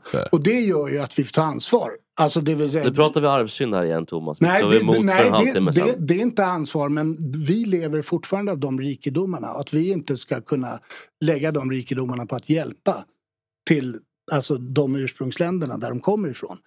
Det, det tycker jag är ett ansvar som vi har. Ehm, men, och det, det är inte i min- enligt min mening en fråga om arvsynd. Men, alltså, det låter vi, rätt likt i alla fall. att vi, att vi i den demokratiska världen som vi så fint kallar oss. Och med vi visst, men jag säger våra handelspartner åtminstone, våra kolonialmakterna som hela tiden har velat se starka ledare som har blivit diktatorer i kolonierna. Alltså de forna kolonierna. För att det är enklare att exploatera om vi har korrumperade män som sitter vid makten år ut och år in som kan köpas för pengar. Gaddafi. Så att man kan begå rovdrift på länderna för, utifrån våra egna intressen. Alltså så har det ju sett ut. Så kaoset är skapat. Och sen när man, vad ska man göra? Jo, alltså det är ju jävligt svårt men man måste ju hålla man måste ju först sätta Alltså vilka, enligt vilka principer ska vi ta oss an problemen? Ska vi utgå ifrån att alla människor har lika värde på riktigt? Ska vi jobba utifrån den premissen? Eller ska vi jobba utifrån premissen att de där har ingenting med oss att göra, deras problem är deras? Men är men inte det här borde en vi- väldigt förenklad bild av, av liksom, av all problematik som kommer med att man har reglerad invandring överhuvudtaget? För, ja, förenklad bild, alltså ja. Det, allt blir ju lite förenklat när man sitter och pratar om det så här eftersom det är jävligt Jesper, komplicerat. juristen. Och folkrätt. Men- Eller var det men- internationell rätt? Men- Eller var det båträtt? jag- jag hur var det inte- Jag jag- både kissa på ihop det. Jag, jag påstår mig inte ha, någon form, ha den kompetensen att jag går in och säga på alla olika områden hur man ska agera på Nej. myndighetsnivå. Men du vet Däremot så vänder jag mig mot principerna utifrån vi, vad Mm. vi agerar. Och det är där jag tycker man måste Jo men du säger att det är så börja. institutionaliserad rasism. Alltså Ja, det menar jag. Jo, Alltså- jo det har vi, men, men jag, det det är bara att det är ett, jag, jag tycker att det är att förenkla lite grann för att det är så otroligt liksom, komplext regelsystem med, som vi har pratat om till leda nu. Eh, och det är inte så att enskilda tjänstemän liksom på pin chi i stor, stor utsträckning sitter och... nej men då, då vore det ett individproblem och det är det jag säger att det inte är. Nej, det är Strukturellt. ett strukturellt rasistiskt problem. Nej, det, är- att det åtminstone inte är tydligt vilka värderingar som ska råda och vil, vad som är viktigast. Ja. Och det exemplifieras i sådana fall. Det är, ett, det är att plocka ett fall och göra det som representant, men det är det. Ja, de, här, alltså de tillfälliga uppehållstillstånden som man ger år efter år efter år. Att man utvisar, alltså detta strider mot Men, men har du människorätt. verkligen med etnicitet att göra i frågan? För att det, kan, det är också så att det finns ju andra, om du tar en... eh, Amerikan. Nej, men om, eller om du tar en arbetslös svensk i Mm. eh, en gruvstad i Norrland, i eh, Bol, vad kan det vara? Luleå säger vi. Mm. jobbar i en gruva i Boliden och som har blivit arbetslös. Han har ju också det sämre ställt. Mm. Liksom den eh, afghan. Så det behöver inte ha med etnicitet att göra med det. bara, Det kan ha att göra med andra saker, som socioekonomiska Men eh, jag menar hur vi hanterar integrationsproblemen och så vidare. Det, alltså, att vi gör de värderingarna där, det, det har med etnicitet att göra. Och att vi på ett bra Det sätt ja, men det är för som- att de kommer från andra länder. Men och- det är väl inget konstigt. Det, det, det har inte varit någon skillnad. Om det hade varit så att USA var fattigt så hade vi hanterat dem på samma sätt. Det är det som poäng, min poäng. Ja, vår, vår, eh, vårt välstånd bygger väldigt mycket på att vi tog in invandrare, eh, alltså arbetsinvandring och det gjorde vi från andra europeiska länder i huvudsak. Eh, Ja, men, men, men, det är ju som... Jag vet inte vad det har med saken att göra riktigt, men det riktiga är väl, hade man hanterat en person från Frankrike eller USA med samma system som vi har nu, till skillnad från en Mm. syrier eller afghan. Jag hävdar att vi, vi skulle inte gjort det. Det är mycket lättare att hantera de som kommer från Mellanöstern eller från Afrika enligt andra Ja, principer. det blir svårt att diskutera utifrån kanske. Nej, det går väl det, alltså, vi, Visst, det går ju att ifrågasätta. Det, det köper jag, men det här är ju eh, påstående för mig. Jag har, det är de exemplen. Att låta folk gå år efter år efter år på, med tillfälligt uppehållstillstånd på det sättet. Trots att de har etablerat sig i Sverige. Eh, mot alla odds, vilket ju vissa faktiskt gör. Men att vi pratar om att vi ska integrera de invandrare som vi har. Sen har vi dem i situationer där de inte kan integreras. Och det här förordas därför att Sverigedemokraterna och andra vill helst att de ska återvända. Vi- De vill inte att de ska integreras i Sverige. Därför att de är ett hot. Och hot är de. Alltså att vi definierar dem som hot, det är en rasistisk tanke enligt min mening. Mm. Men ja, und- undrar om det finns liksom en amerikan som har gått med uppehållstillstånd i fem, tillfälligt i fem år. Som går så här. Det har varit intressant. Som har gift sig i Sverige. Ja, det, känns, det känns ju inte så, men mm, känslan är inte alltid rätt. Nej. Alltså det är ganska, det är inte speciellt lång tid i Sverige som vi har gjort på det här sättet. Nej. Det här med tillfälliga uppehållstillstånd, det är ett relativt nytt påfund. Hur ser möjligheterna ut för din dotters kille? Ja, alltså nu, han, han har hamnat, och det här då kommer man också in, han kom hit och fick stanna med tillfälligt uppehållstillstånd av asylskäl. Hade han stannat enligt gymnasielagen som andra, då hade han varit en av de få som uppfyller kriterier, för han har fast jobb. Eh, och sådär. Så att han, då hade han fått permanent uppehållstillstånd på den grunden. Nu har han här på andra premisser från början, så han har fastnat i en så här, eh, Men då finns det, det finns en räddningsplanka som är humanitära skäl. Som jag hävdar skulle tillämpats på den här flickan som skulle stanna. Och, han, och den handlar speciellt om anknytning och så vidare. Och han är ju gift här i Sverige, har etablerat sig och så vidare. Så hans prognos är väl ändå bra. Men att leva år efter år med den Alltså, Stressen. Med den stressen. Och det som hänger över honom att bli utvisad till Afghanistan. Han har ingen i Afghanistan. vilken Han har mardröm. inte vuxit Skickas upp där. Ska man chartra ett plan liksom för 350 000 för att skeppa, skeppa dit dem också? Och det, nu, nu pratar vi om honom men det, jag vet ju gott om att många av hans vänner som kom hit har blivit utvisade. Mm. Och ligger betydligt sämre till. Ja, jag, alltså, jag är inte... Då finns det pengar när det ska chartras Och så har plan för att skicka ut dem. Ja, var kommer de pengarna ifrån? Sen, har- sen Ja, jag har man inte. gymna- Jag sitter bara och kissar på mig. Men sen har man gymnasielagen som man liksom tyckte var, som många tyckte var alldeles för generös. Men den bygger på att de får gå klart gymnasiet här. Sen ska de ha fast anställning inom ett år. Oj. Hur jävla många går ut gymnasiet och har fast Sen är det anställning raka inom ett spåret hem år? till Kabul alltså. Lycka till. Fy fan, det är ju tufft. Alltså. Ja, det är tufft. Men det är tufft som människa. Nej, skojar. Jo men alltså visst det är tufft och hur ska man hantera det sen? Men, men, det, Det det jag Det menar, skämt, Thomas. men det jag menar med att rasismen finns i det här. Det menar jag att vi skulle bara, vi skulle inte agera så om det inte var så att de tillhörde en etnicitet som vi tycker kan behandlas på det sättet. Nej, det är ju svårt att... att Nej, men alltså, det, det är mitt påstående. Det Alltså, att känns, vi skulle det inte känns som det. att du har rätt Thomas. Men ja, man vet inte. Men det, det, känns, det känns så. Ja, jag vågar inte säga någonting. Jag, det- jag är blank i det här, just i det. Eh, Om, eh, om det hade varit så. Det är svårt att... Nej, men det, är, en- det är en tes. Den Mm. får man ju förhålla sig till. Intressant tes. Thomas tes, fan eh, den eh, drog ut på tiden men det var inte tråkigt det tycker jag. Jag Tora kanske har, eh, antingen så har hon blivit utvisad till Kan femi- fe- Feministia. eller Buhuia. Ja, eller jag mår inte så bra idag ja. Eh, jag vet faktiskt inte. Men... eh, Jag bara får påpeka att, eh, att jag inte är... Rasist. men du att hatar jag- bögar. Nej, Jo tack, vi vet. Ja, men, nej, att jag, inte, jag är inte emot det du säger, hon, men, men jag bara... Jag försöker, Nej, men jag, det- försöker, jag försöker bara bredda diskussionen. Det är, alltså, väl- för att det det, är väl, det är väl eh, jättebra att du Det är bra hittar att någon orkar vara liksom- Och- Så, annars blir det ju inte en... eh, Och det är det här tycker Ett jag... samtal. Det är bra att någon tar Kent Ekeroths stånd. Nej, inte Kent Ekeroths, men, men, men kanske liksom en... eh, någon form av... ehm, Jag tycker det är jättebra Jesper, annars så blir det ju bara att jag sitter och håller med Thomas. Det blir inte så intressant. Nej, men jag tänker också att ehm, det, det, är de här, det är exakt så här man ska prata i skolor. Mm. Det är så här folk som har, framförallt som sverigedemokrater, ska sitta och prata med människor som inte håller med och så vidare. Så att det blir som en smältdeglad diskussion Mm. också. Mm. Det är som Thomas vill ha det i alla av hela Sverige. Ja, lite grann grunden för en demokrati. Mm. Ja, men det är trevligt. Då säger vi slut på det här, seg- på det här segmentet. Vill du säga något Micke? Ja, men jag har en idé här. Nu Ja. har vi pratat eh, eh, tunga, allvarliga ämnen. Vad tror ni om att eh, bryta av med en liten fredagsfräckis innan vi går på men, nej, men vänta nu, jag vill att Elaine ska vara med på det här och säga om de här fräckisarna är kosher och PK idag. Just det. Och jag tycker vi ska läsa minst tre eller tio. Ja. Alltså, Vi, Vi kan ju tar säga en, det vi tar en var, tio, var femte minut. Och så får alla läsa bort. Kan inte du Micke ta ut de värsta? Sätt ta ut de värsta under Hiring for your small business? If you're not looking for professionals on LinkedIn, you're looking in the wrong place. That's like looking for your car keys in a fish tank.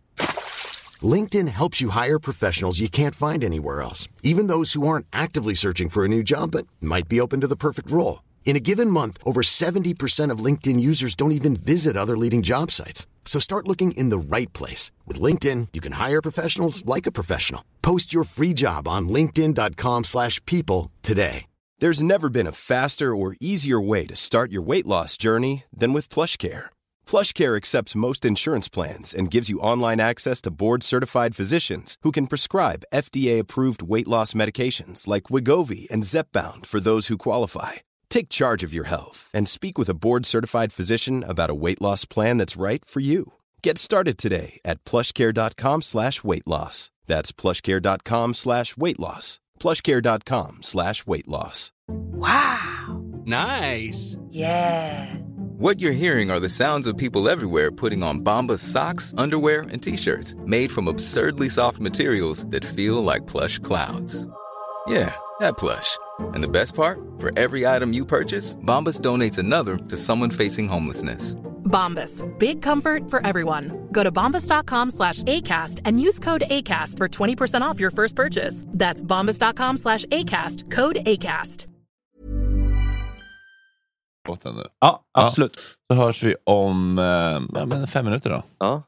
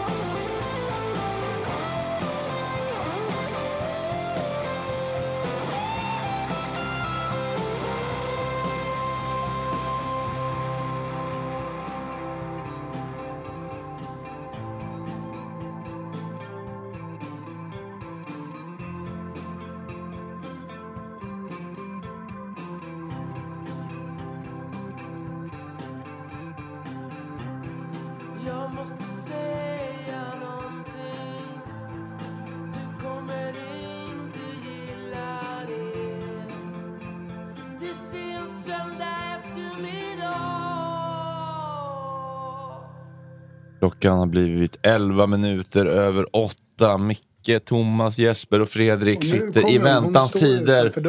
Väntar på Elaine Eksvärd som ska dundra in. Vi ska fråga henne om Jimmie Åkessons retorik, om hon har knarkat och massa annat spännande. Hej, hej, hej. Hej Elaine, välkommen, välkommen. in i hetluften. We're live on the air. Ta en... eh, en eh, ta, Kaffe ta, du tre djupa, ta tre djupa andetag och ehm, om jag får föreslå så tar du den här mikrofonen. Okej. För den är lite bättre och Thomas har så himla stark röst. Han kan liksom dundra Ska igenom. Ja, August får bestämma. Ja, men tack Elaine. Men det var ingen fara. Nej, vi, nej, vi vi, har inte- haft eh, lyssnat på en lång utläggning från Thomas om rasism. Rädda, räddade du mig Thomas? Ja men det kan man faktiskt säga. Och för vanligtvis brukar vi ha tjej, segmentet Tjejnytt eh, halv åtta till åtta. Men Ja. Thomas fick sån feeling så han dundrade på i 65 minuter med sitt segment. Ja, alltså, jag är så tacksam för det. Jag skulle hälsa från Mia förresten, Åh, Blom. vad mysigt. Ah. Är ni kompisar du och Mia? Mia och jag är kompisar. Vad fan var det mer jag skulle hälsa från? Jag tror Mia kommer nå- om någon fredag. Bobo. Oh, Är ni kompisar Jag älskar Bobo. Bobo. Han är så skön. Han skulle kunna ha utrotat varenda jävel som tröjtryck. Alltså, Nästan. jag älskar, jag eh, kramar honom. Han hatar sånt. Ja, Jag han, är, så han gillar Så långa- inte. Har jag en extremt kort överkropp? Ja. Men det här med att krama människor som inte gillar att bli kramade. Det känns ju som någonting som du kanske lär, ut- lär ut att man inte ska göra. Det är in, det är I alla fall när du står i Nyhetsmorgon och ska berätta för Sverige hur de ska jag bete sig. Men eh, du kanske inte alltid lever som du lär, vilket gör dig älskvärd och mänsklig. Men gud vad skönt. Jag är en stor hycklare. Ja, men det är vi alla i, i olika grad. I olika Ja, ja, grader så är vi hycklare, tycker jag. också är jag tung. Nej men jag gick ner. Ja. Finns det någon som inte är en hycklare? Människor som påstår sig inte vara Det hycklare. här går verkligen inte, inte bra. Vad är det som vilken, pågår? ehm, Är det, är, det, är det Runars stol som han, han har tyngt det- ner? Så att säga. Den, eh, Ja. Han eh, pressade maxvikten för den kan man väl säga. Sen så hade han aldrig riktigt återhämtat sig. Fast det är faktiskt jag också, coronaåret. Ah. Shit vad man har käkat. Hur går det med er stegmätare? Har ni sådana? Nej, jo, jo, jo. 10 000 steg om Det dagen. alltså. Hur mår du? Jag, ehm, eh, jag mår bra. Det är mysigt att vara här. Vad har du för Jag- känslor i kroppen? Ehm, jag har känslor för att det kommer vara mycket um, svarthumor. Några få... Jag har ingen aning. Mm. Det Får vi se. Mörk humor eller vadå? Ja, Vi kommer börja med ett segment som inte kommer vara så mycket svart humor. Nej, okej. Det kommer vara väldigt rakt på, pang på rödbetan. Jag känner mig så dålig som inte har lyssnat. Jag lyssnar inte på någonting. Nej, jo. Babblarna. Jag är småbarnsmorsa. Så att det är inte mitt här... Jag trodde, du skulle vara äldre. jag trodde du var äldre än vad du är Elaine. Men jag är äldre. Jaha. Eller jag menar... Du är äldre än vad du är. Nej, men jag, tro, jag trodde du var i Jaha. 50-årsåldern. Jaha. Oj. Ja. Men du Ja. är väl inte mer än 35 kanske? Ja, 39. 88. 39. Vad är du då? Jag är 91. 91. Jag är Ja. precis 10 år äldre än dig. Berättade. Otroligt. Thomas är 50 plus va? 52 fyllde jag förra veckan. Gra- Oj, grattis. Grattade jag dig? Gjorde du det? Ja, du skrev faktiskt Prata i ett micken, meddelande. Jag Min mickteknik är inte... Ja, men jag, jag, jag fick, du fick ett sms eh, ändå? Fick Ja, du? ja. faktiskt. Fick, du någon upp, fick du någon finare uppvaktning av någon annan? Ja, I coronatider så blir det inte så mycket av det. Jag brukar inte göra så stor sak av det heller. Nej. Men det var många som hörde av sig. Fint. Annars så blev det väl en lunch med närstående. Min dotter var bortrest så eh, hon kom inte. Min son bor i Norrköping. Mm. Honom skulle jag åka till igår men de har drabbats av corona så det får jag inte heller. Jävla tider. Har du haft corona? Alltså, jag trodde ju det. Eh, Men så är jag tillsammans med en eh, introvert eh, härlig man, Gustav, som tycker att jag är en drama queen. Mm. Så jag har ju haft det psykosomatiskt sådär. Låg hemma och liksom. Vad heter, är det Gustav Lind då eller? Eh, Gustav, är, ja, Gustav, vem vem är det? Är det, det är en skådis. är det? en Jag är så dålig på Vem är. Gustav? Eksvärd, han är ingen skådis. Han är inte Nej. känd. En introvert. Han är introvert. Det är alltid Introvert, något. Ja, ja visst. Kan, kan, du, kan du direkt avgöra på oss på den här korta tiden om vi är intro eller extra? Eh, nej. Nej, nej, jag är inte utbildad i något sånt där. Jag är väl mer så läser av, eh, jag läser nog inte av så mycket. Ja, alltså mina kompisar undrar ju väldigt mycket hur jag kan sitta i tv och retorikexpert. För jag är ganska plump och kastar ur mig grodor. Mm. Eh, men jag är bra på att be om ursäkt också. Det är Mm. lätt att påpeka andras brister. Nej men jag har ju koll på, nej jag måste ha koll på mina egna. Eh, så jag analyserar inte så jäkla mycket. Många tror att retorika handlar om att man ska prata prydligt. Mm. Men det tycker jag är ganska tråkigt att lyssna på. Mm. Det är väl Ja. inte så retoriskt om man är prydlig hela tiden. Det gäller väl att varva för effekt. Ja, eller? men jag tror att de liksom blandar ihop retorik med vett och etikett. Mm. Utan det handlar mer om att få folk att vilja lyssna. Och det kan ju vara fullgubben i Farsta centrum. Mm. Eh, Det, kan, det är ju ingen som behöver ha en fjäder i hatten. Utan, Nej, det är därför vi lyssnar på Thomas. Ja, det, Det gäller att kunna växla. Men eh, vem tycker du... Eh, ah, kanske en tråkig fråga. ja, Stoppade- politiker. Jag stoppade Nej. mig själv. Ja, men, Ja. eh, vilken person i det i, i, i, vem, vem tycker du har stuckit ut ur bruset den, den senaste tiden för sin... Eh, är det Bianca? Eller? Ja, Mm, Kronlöf. mm, Ja, absolut. Eh, Senaste. Men det är bara modigt att i sin egen bransch våga kritisera. Ni vet väl själva, alltså Mm. det är en ganska liten bransch. det får man så- säga. Eh, så att då, då blir det nog ett flockbeteende, ett socialt. Man är nog själv inte medveten om vad, vad man har skapat för liksom, normer och tankar och så. Mm. Är det Jag enklare för en kvinna än för en man att kritisera? Är det det? I Nej, er nej, bransch? jag, jag frågar. Är det enklare eller svårare? Jag tror att det är svårare. Alltså som kvinna, när du säger som du tycker, då är du oftast kaxig och en man är rak. Mm. Eh, En man är rak. Eh, män blir arga, kvinnor får psykbryt. Eh, så att man, det är lite så här olika titlar. Så, så då kan vi oftast ursäkta oss. Jag fick hela mitt liv höra så här, men gud du är en kaxig tjej. Och jag sa, varför det? Ja men säg vad du tycker. Och jag säger, är det kaxigt? Men, men är det där alltid sant? Alltså min erfarenhet från mediebranschen, åtminstone kvinnliga chefer är mycket rakare, hårdare och bitchigare än männen. För de, kan, de kommer undan med mycket mer eftersom de är kvinnor. För att man, De- man de- kan dra kvinnokortet. Nej, men, ja, precis. De är starka kvinnor. När en man som gjorde samma sak skulle vara en jävla översittare, buffel. Ja, just det. Ja, men det är också, de- den brukar jag snacka om som en härskarteknik. Just när kvinnor visar sina känslor, då är vi så här, vi är känslosamma. Medan män blir, aha, är du en vit medelålders man som Mm. gnäller? Eh, så att det, det, ju, det kan ju gå åt båda hållen. Ja, ja. Men såna här bitchiga chefer som du pratar om, det, det är klart att det finns. Men jag tror det är mer att det är kvinnor och män som efterliknar en idé om hur man ska vara som chef. Ja, men, nej, men det, Ehm. det är det jag menar. Alltså, de har lärt sig. Det är kanske inte lika vanligt idag bland yngre. Jag är lite äldre än er alla här. Men, men eh, alltså, kvinnor de som slog sig fram var ju tvungna att göra det på männens villkor väldigt mycket. Och Ja, men blev- då är det ju inte bitchigt. Då är det bara Manligt. att de... nej, nej, att de beter sig som... Ja, ja, de tvingas, Ja. men resultatet blir ganska bitchigt eh, sen. Ja, När men det är de det har... jag menar. Det är att när en kvinna beter sig som män gör, då blir det bitchigt. Nej, men Istället det, bara... det är vad jag säger. Jag menar, de runt omkring säger att hon är en stark kvinna. Ja, just det, just det. Men du säger att hon är bitchig för hon gör som männen fast hon är kvinna som gör det. Ja, Eller när, och när en man gör det så är han en jävla Ja, översittare. Ja, ja. ja, men det är ju särtituleringar som jag brukar kalla det. Vad är det för, vad är det för chefer på tv-bolag och sånt eller? Ja, sådana som jag har stött på genom åren. Typ Ja, kan både inom tv och inom teater och Du så behöver för och efternamn Thomas. Vad sa du? Jag skojar. Gärna mellannamn jag vill inte sitta det. och attackera någon speciell. Jag gillar, jag gillar det där med vi behöver föra efternamn. Källa på det.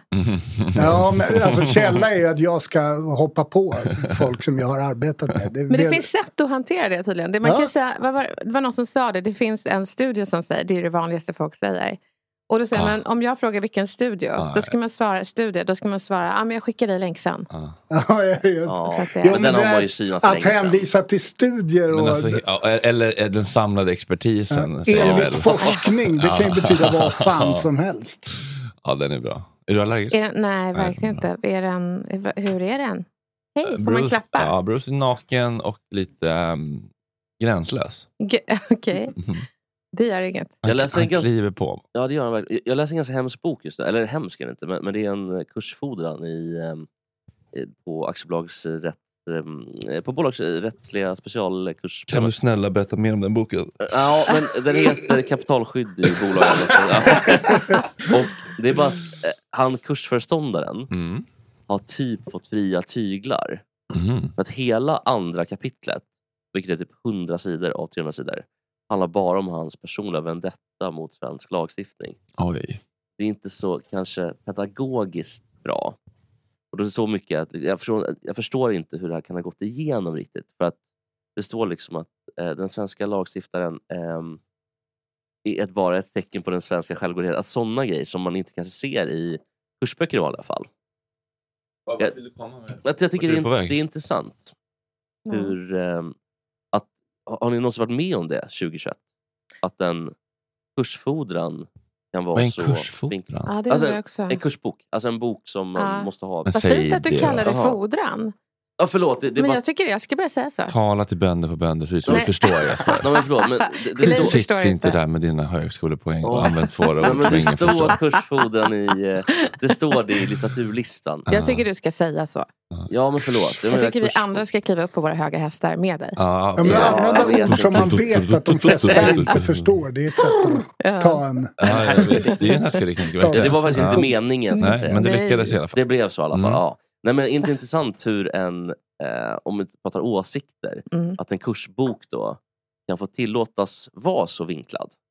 Det Mm. tycker jag är lite spännande. Mm. Vad säger du Elaine? Som är, vet, Som är- ja, som är retorikexpert. Ja. Men jag är inte expert på kursfordran. men du har väl lite högskolepoäng misstänker jag? Ja, ja. ja några stycken. Men inte tillräckligt många för att, för att kunna prata om det. Jag hoppade av vid, vad är det, när jag skulle ta en magister i Uppsala. Det var så mycket kursfodransböcker där. Eh, så att, eh, nej, nej men jag, jag, jag vet att det finns andra här som vill svara på det.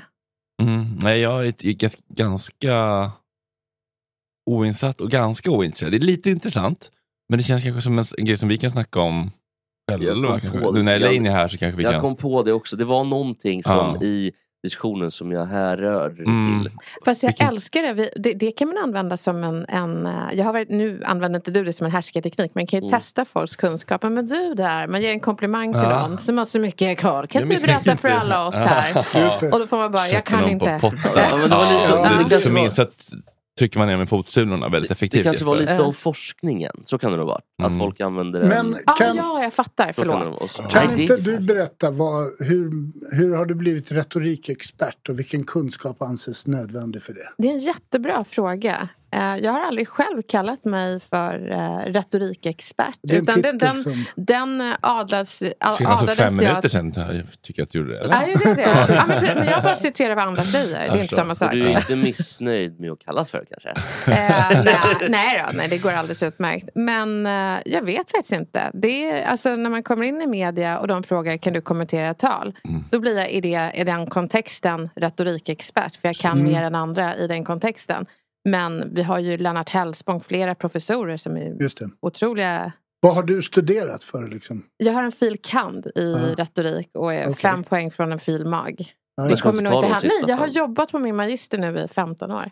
Ja, Du ska inte ta de Mm. sista fem då? Bara och rycka av plåster? Nej, jag är inte intresserad men, av det. hur, hur, hur, hur, vi. liksom går du, hur går du vidare och utvecklas nu? Vilka tittar du på? Vilka inspireras du av? Hur, hur får du nya impulser? Liksom?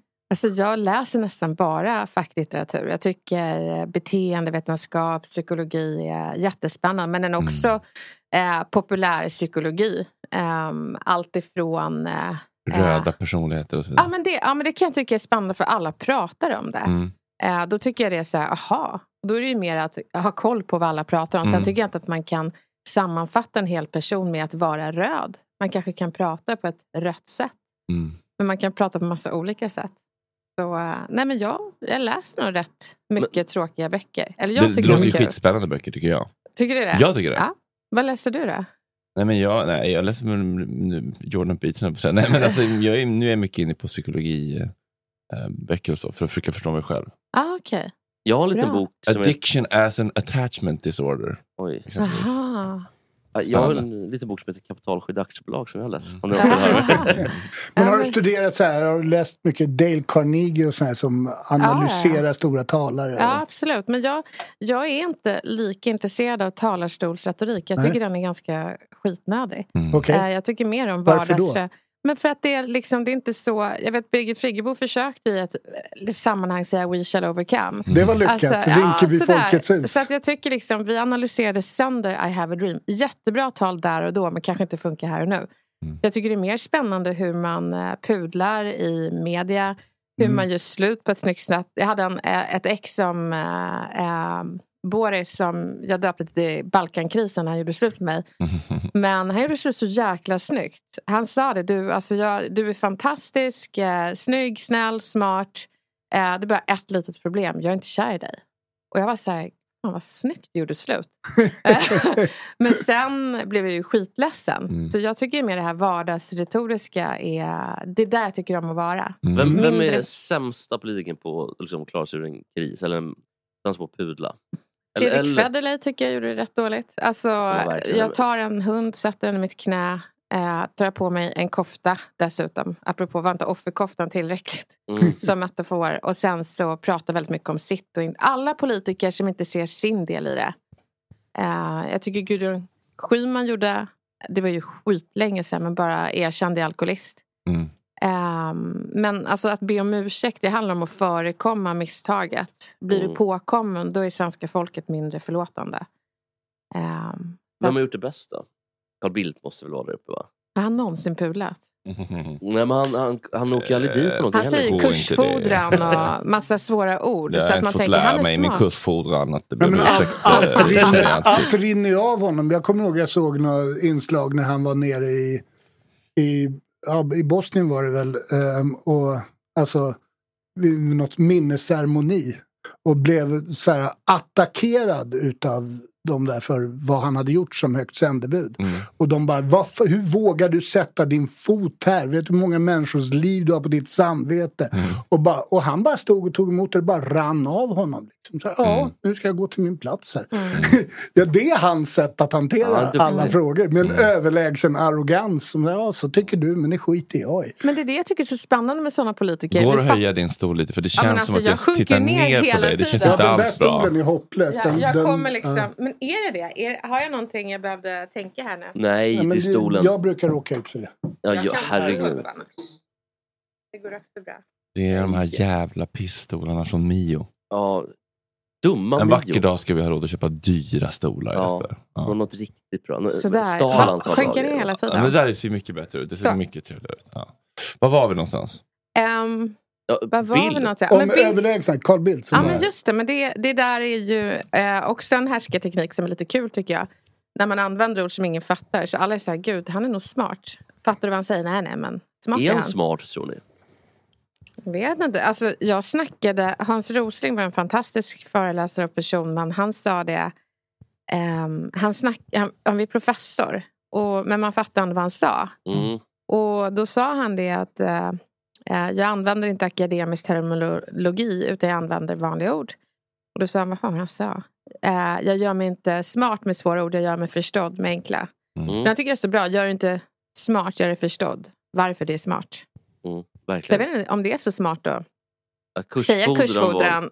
Var, det var inte meningen. Nej men gud vad vi Det sparkar här. kritik jag får. Jag, jag, Det, det beror jag på om man vill göra ett smart intryck eller om man vill folk att förstå vad man säger. Mm. Det kan ju Ja. vara olika Ibland, ambitioner. sen, sen kan det också då vara ibland lite att man blir institutionaliserad också. Och så Mm. använder man ord som man tror, eftersom man jobbar med det, på, det, blir, det blir så mycket vardag för en själv. Ja. Så kan det vara också. Det är klart. Kanske man får Jag, tänka eh, jag, på det. jag tänkte att du skulle få betygsätta två tal som vi... Mm. Jag ju- gjorde ett igår i sändning som du kan få lyssna på. Åh vad roligt. Och Jeppe har skrivit ett. Jag har skrivit ett. Gud vad spännande. Vill du börja? Eller ska jag börja? Jag kan börja. Oho. Eller vill du börja? Jag. Båda ville. Det är ett ganska kort tal. Ja, men det är kort, det är gott. Usch, blir man lite... Rulla på det, rulla. Ja. Rulla ordentligt. Ehm, Vad är ämnet? Får vi veta det eller kommer du bara köra? nej, jag kommer bara köra. Okej. Ehm, jag satt länge igår och försökte komma på ett ämne. Ja, när då? När du kom hem för efter hantverket? Eller efter vår... Ehm, bland annat under... Ja, jag, jag fortsätter med talet helt enkelt. Jag satt länge under dagen igår och försökte komma på ett ämne att prata om inför dag, mor- morgondagens sändning. Jag eh, kunde inte titta på ett enda ämne och slogs då lite grann av min oändligt dåliga fantasi och hur urusel, och, eller usel jag är på att komma på någonting själv som har någonting av värde och substans. Men sen så funderade jag och då tänkte jag, nej Jesper, tacka dig själv istället. Var, var glad över dina eh, styrkor istället för dina brister. Idag är helt enkelt ett tack till mig. Hurra! Men alltså det där är ju bara saxat från Mia Törnbloms senaste bok. Så det känns Nej, lite tråkigt. det har jag inte gjort. Kände du så på riktigt? Var det ärligt? Eller var det... Det var ärligt. Ja, fint.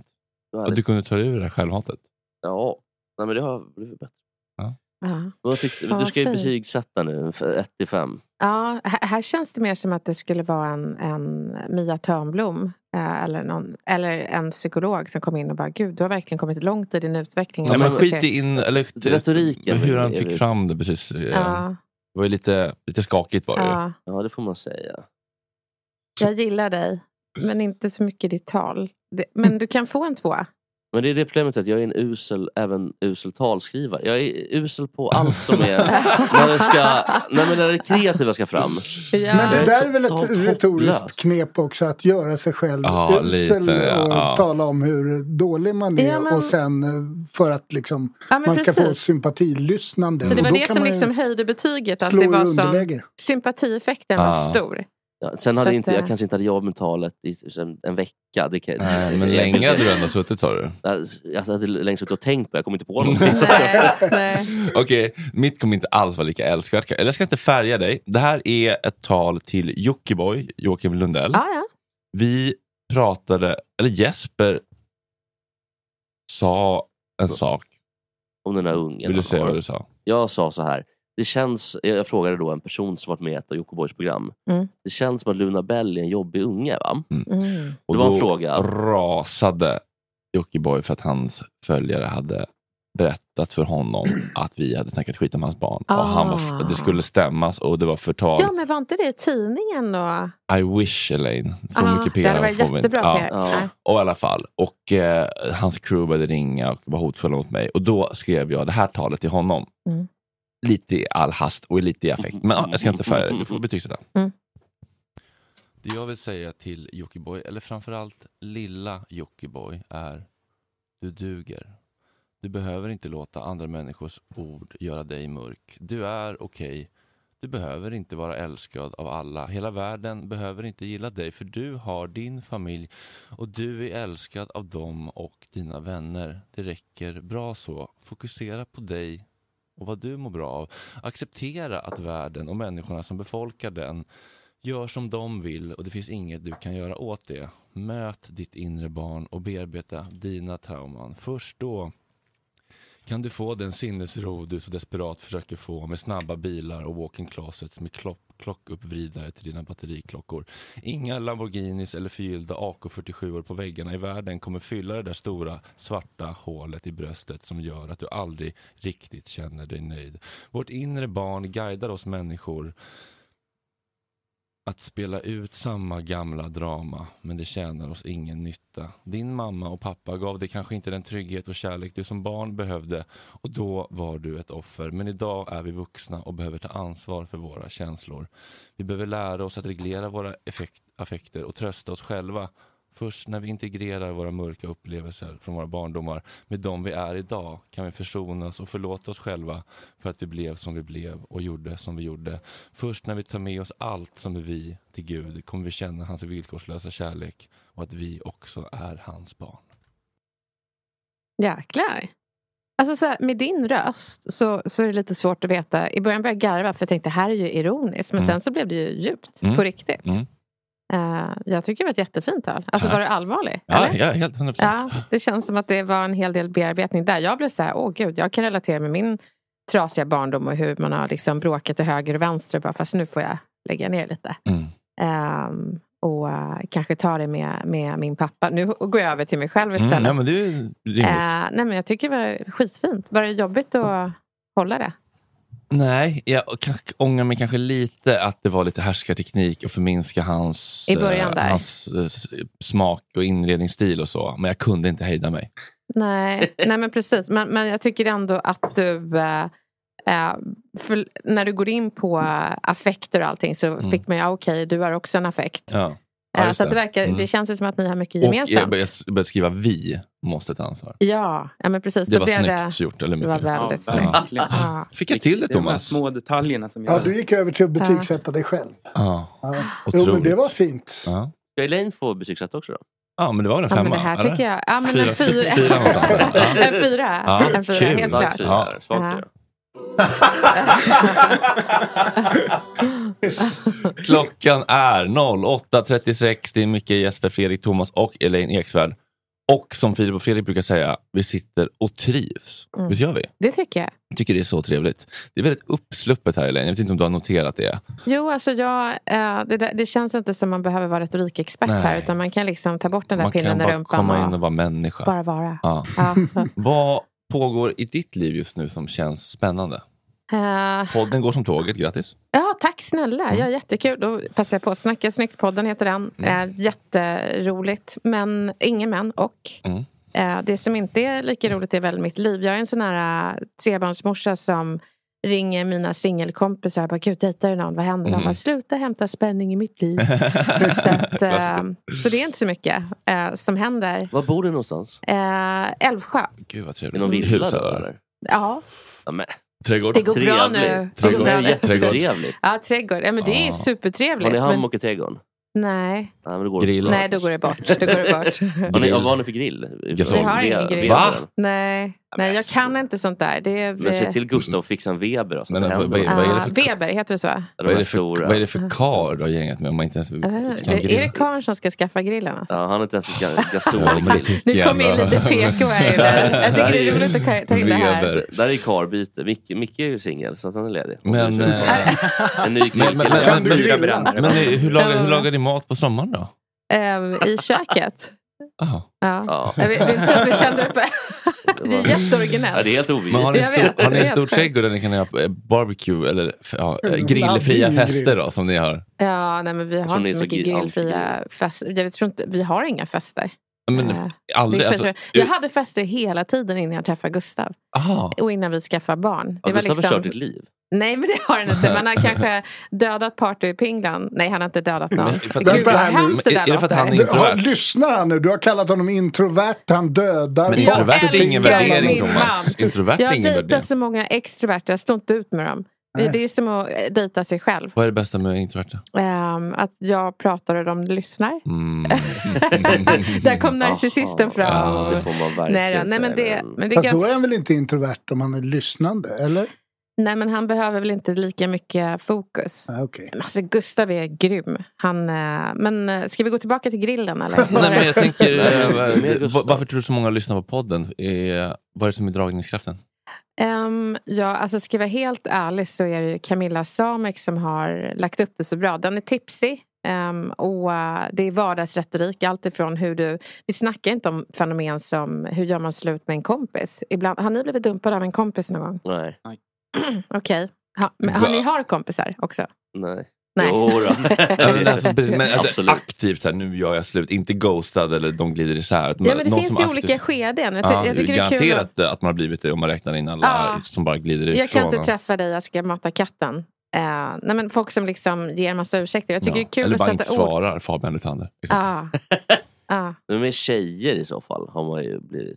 ghostad av. Ja, men, men, men, Ja. men kompisgrejen är också intressant tycker jag. Ja, nej, men kompisgrej eller hur man ger kritik, hur man hanterar en passivt aggressiv eh, kollega på jobbet. Mm. Eh, som man frågar, är det något fel? Nej. Och så ler de och visar tänderna. Det gör man ju när man ler, men ni fattar vilka sorts Mm. Ja, tänder. ja, visst. Huggtänderna. Ja, men det är det här eh, vardagliga som folk kan implementera och relatera till sina egna liv. Liksom. Ja, jag analyserar inte så mycket politiker. Nej, gud Sådär. tråkigt. Nej, då hade det varit retorikpolitik på den. Mm.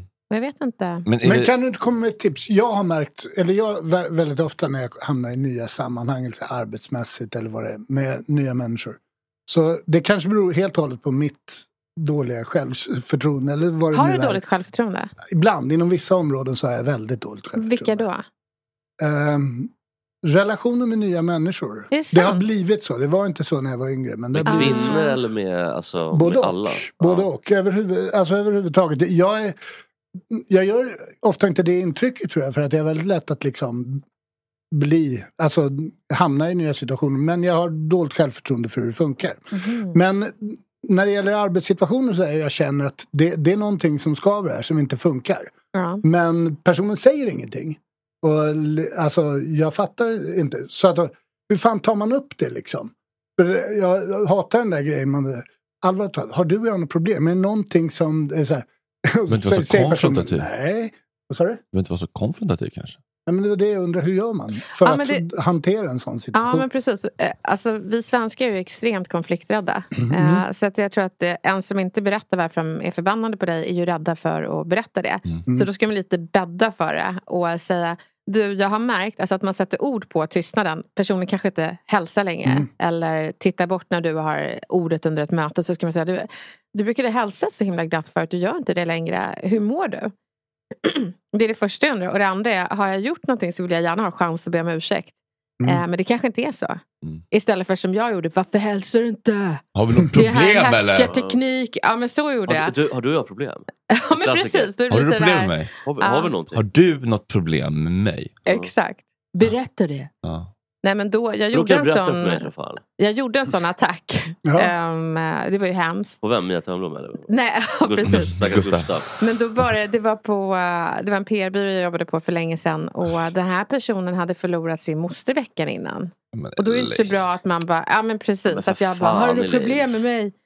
Då hade det varit skönt att fråga bara, hur mår du? Mm. Är allt bra? Ja. För det kanske inte är du, det kanske är någonting annat. Snyggt. Nej, men jag, jag har märkt att jag har blivit, alltså jag har levt med kvinnor som är uppvuxna i helt andra kulturer. Och jag har bott utomlands i andra kulturer.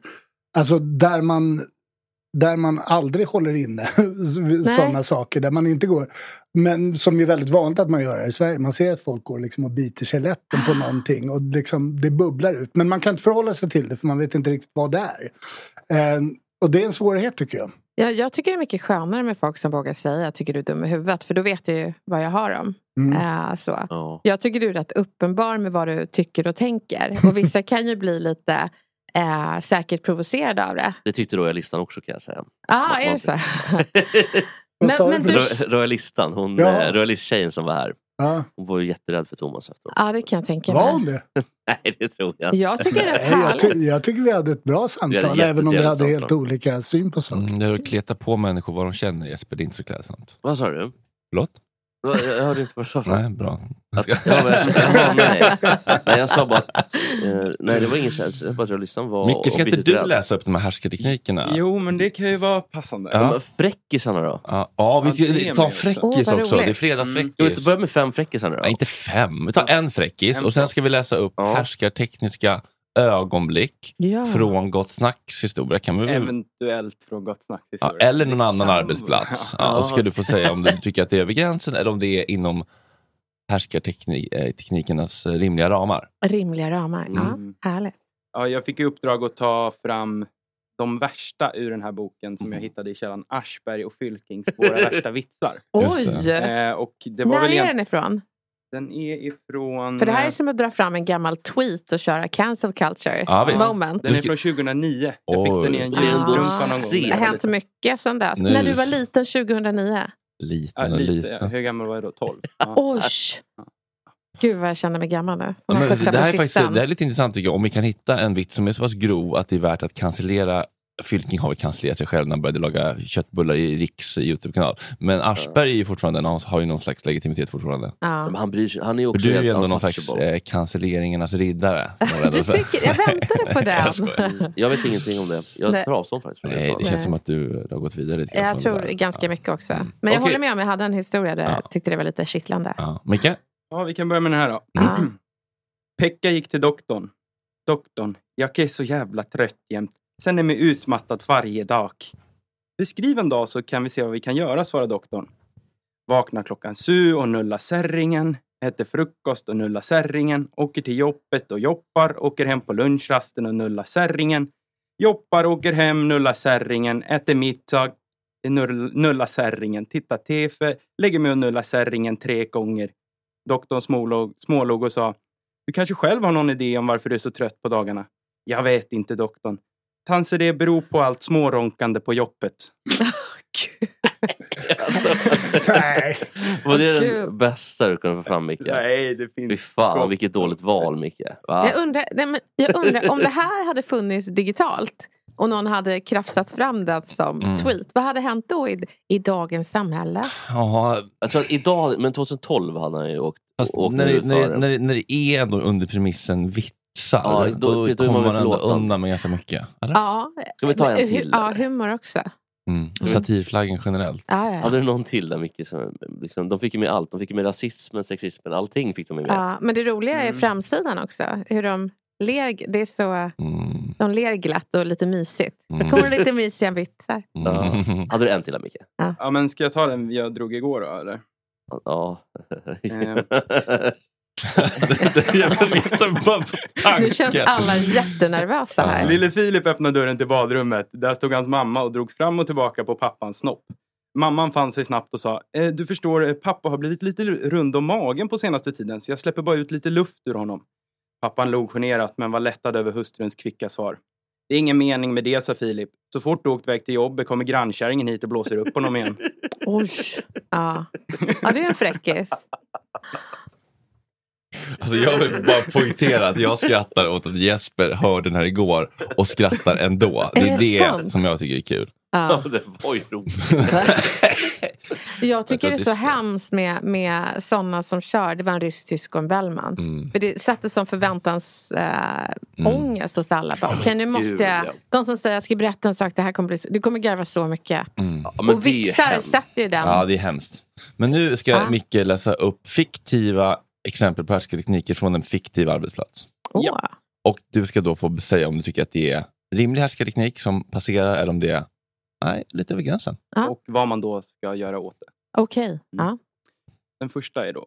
Trots att en offentlig person vet att en annan offentlig person vill gå vidare från sitt förflutna och inte längre förknippas med sitt tidigare artistnamn, som rent hypotetiskt skulle kunna vara Jockiboi, fortsätter personen trots allt att benämna honom med just det smeknamnet för att det är kul att jävlas. Framförallt när det uppkommit en smärre beef på sociala medier. Den är ju lite rolig. Mm. Är inte det? Det Jo. låter lite som ett syskonbråk. Man kivas. Ja. Ja, men det, Det blir kivas, det är inte härskarteknik. Nej. Ett inre barn till ett annat inre barn som kivas. Kivas lite. Är det det ni gör? Det tycker jag. Ja. Vem är det som kallar honom för vem? För vem? Nej, men det är väl vi alla som fortsatt kallar Nej, men det är honom väl för också- Jocke. Ja, jag visste inte att han ens ville bli, bli kallad för det. Jo, det är Joakim Lundell.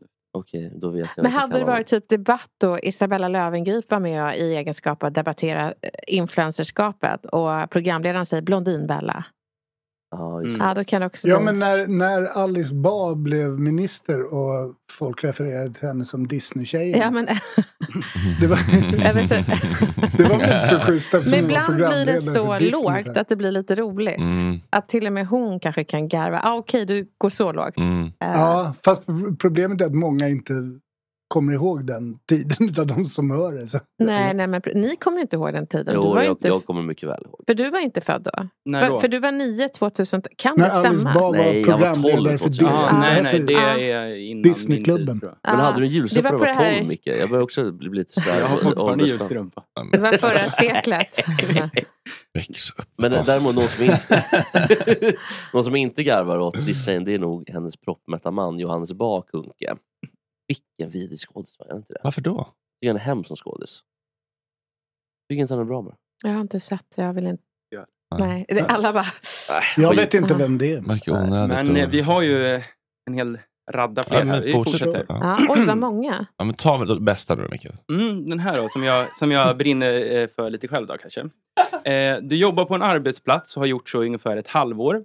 Trots det kan chefen fortfarande inte ditt namn och kallar dig för exempelvis Mikael Ljungqvist, Ljunggren eller Ljungström fast du egentligen heter Ljungberg. Det- Han fick sig första halvan. Ja.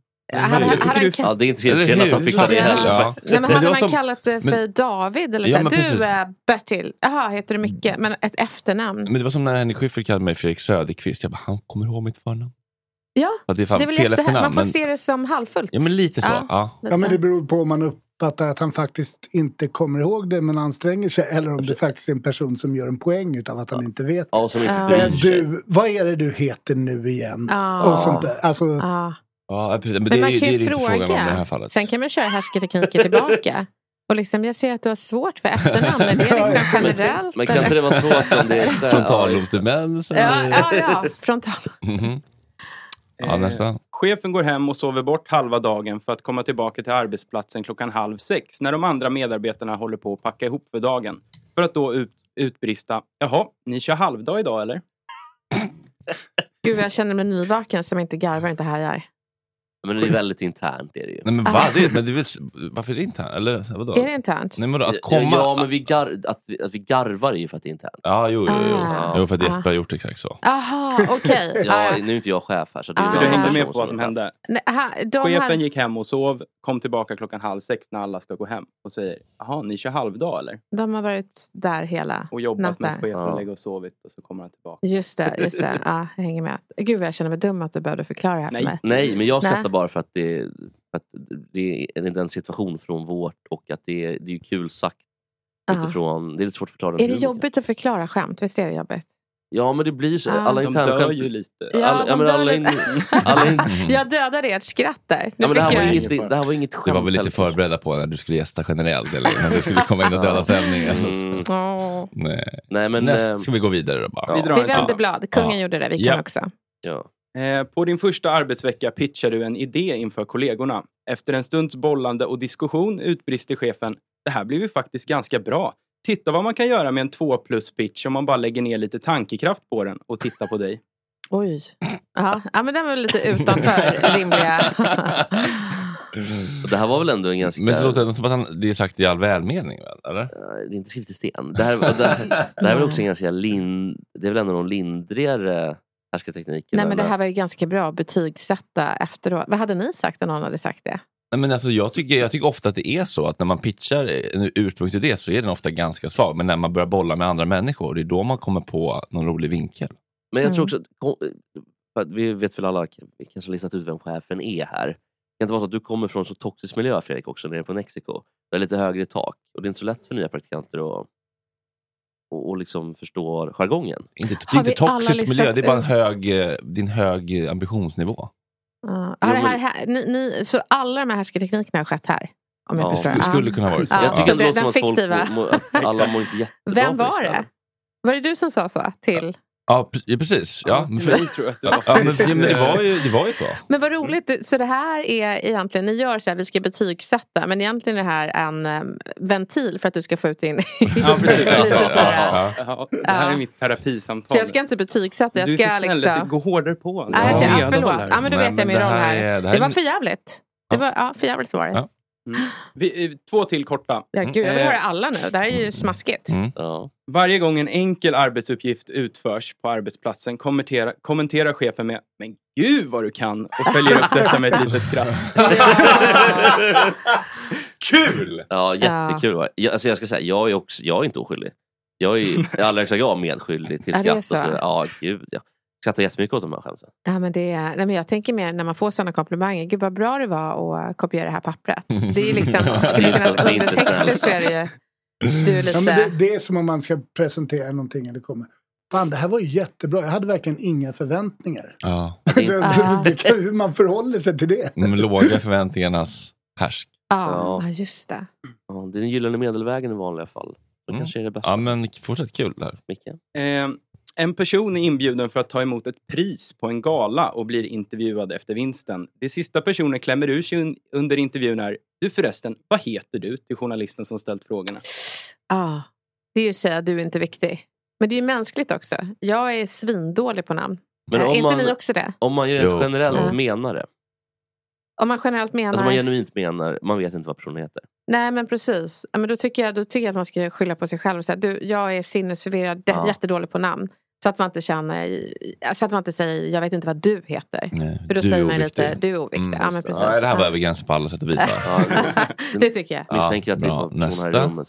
En person har försovit sig till sin arbetsplats och har ännu inte dykt upp när arbetsplatset startar. Chefen säger då till en annan medarbetare Ta personen som försovit sig plats. Det är kul om han känner sig utbytt när han kommer in. Det är humor. Jag misstänker att jag Ja. var för sen typ två minuter och att Fredrik sa till en annan praktikant då att skulle ta min plats. Gud vad obekvämt för den praktikanten. Nej, Felix är jävligt trygg i sig själv. Alltså. Ah, han är det? Ja, han är Ah. supertrygg. Annars hade jag inte utsatt honom för det där. Nej. Nej. Nej. Mig är utsatt. Ja, hur, var det att komma, hur var det att komma in då? Nej, det var speciellt. Nej. Tog väl hans plats ganska snabbt. har jag för mig, så att- Mm. Men jag var ändå noga med att låta Felix slutföra sitt resonemang så att du fick stå och skämmas och vänta lite. Det kändes viktigt. Jag älskar de här sociala krigsföringarna, eller Mm. små kivar. Mm. Men generellt, skulle du säga att det är en toxisk arbetsmiljö efter de här du har hört? Det, det, så det låter ju ganska rolig. Mm. Tack. Det, jag tror, det, det är inte känslan att alla tycker att det är så roligt. Men, men jag tror att eh, i vårt fall så bryr inte jag mig så mycket om det där. Alltså, det hade nog varit värre typ om du hade låtit Fanny och skämmas.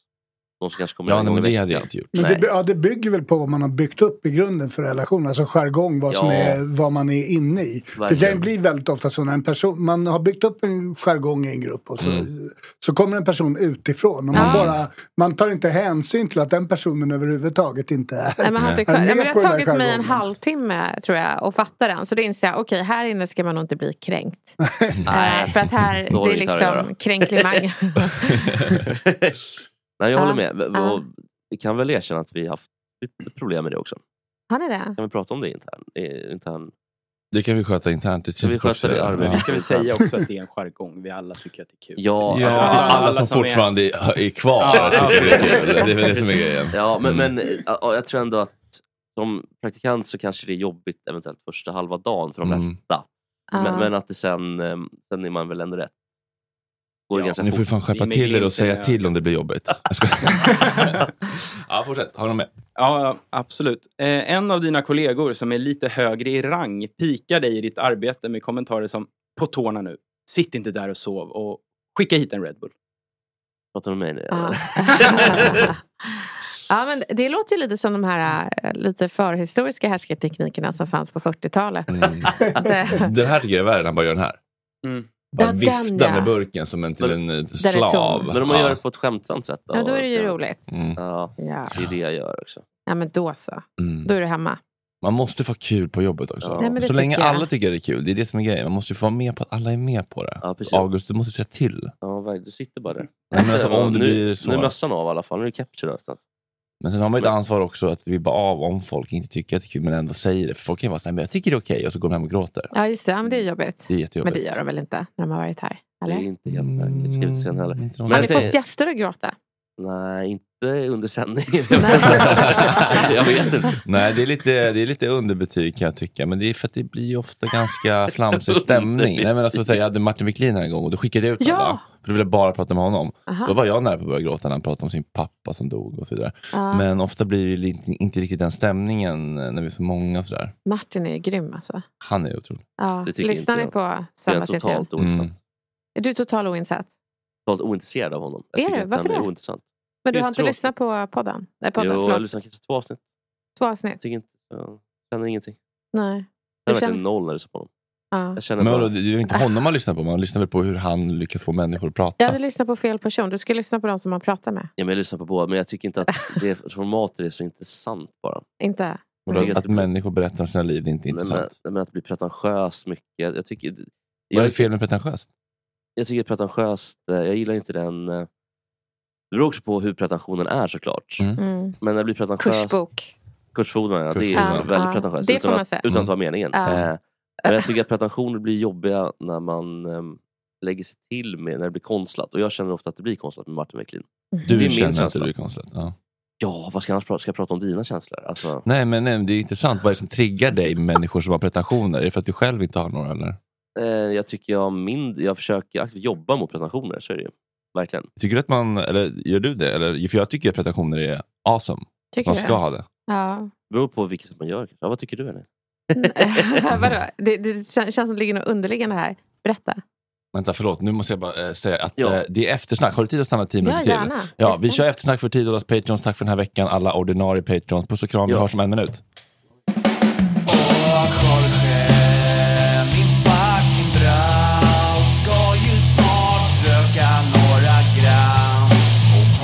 Och lite tram Åh Jorge, min fucking broder Det är så synd att du har en annan moder En annan fucking moder Hey, it's Danny Pellegrino from Everything Iconic. Ready to upgrade your style game without blowing your budget? Check out Quince. They've got all the good stuff shirts and polos, activewear, and fine leather goods, all at 50 to 80% less than other high end brands. And the best part? They're all about safe, ethical, and responsible manufacturing. Get that luxury vibe without the luxury price tag. Hit up quince.com slash upgrade for free shipping and 365 day returns on your next order. That's quince.com slash upgrade. Planning for your next trip? Elevate your travel style with Quince. Quince has all the jet setting essentials you'll want for your next getaway, like European linen, premium luggage options, buttery soft Italian leather bags, and so much more. And is all priced at 50 to 80% less than similar brands. Plus, Quince only works with factories that use safe and ethical manufacturing practices. Pack your bags with high-quality essentials you'll be wearing for vacations to come with Quince. Go to quince.com slash pack for free shipping and 365-day returns. Imagine the softest sheets you've ever felt. Now imagine them getting even softer over time. That's what you'll feel with Bowl and Branch's organic cotton sheets. In a recent customer survey, 96% replied that Bowl and Branch sheets get softer with every wash. Start getting your best night's sleep in these sheets that get softer and softer for years to come. Try their sheets with a 30-night guarantee. Plus, get 15% off your first order at bowlandbranch.com. Code BUTTERY. Exclusions apply. See site for details.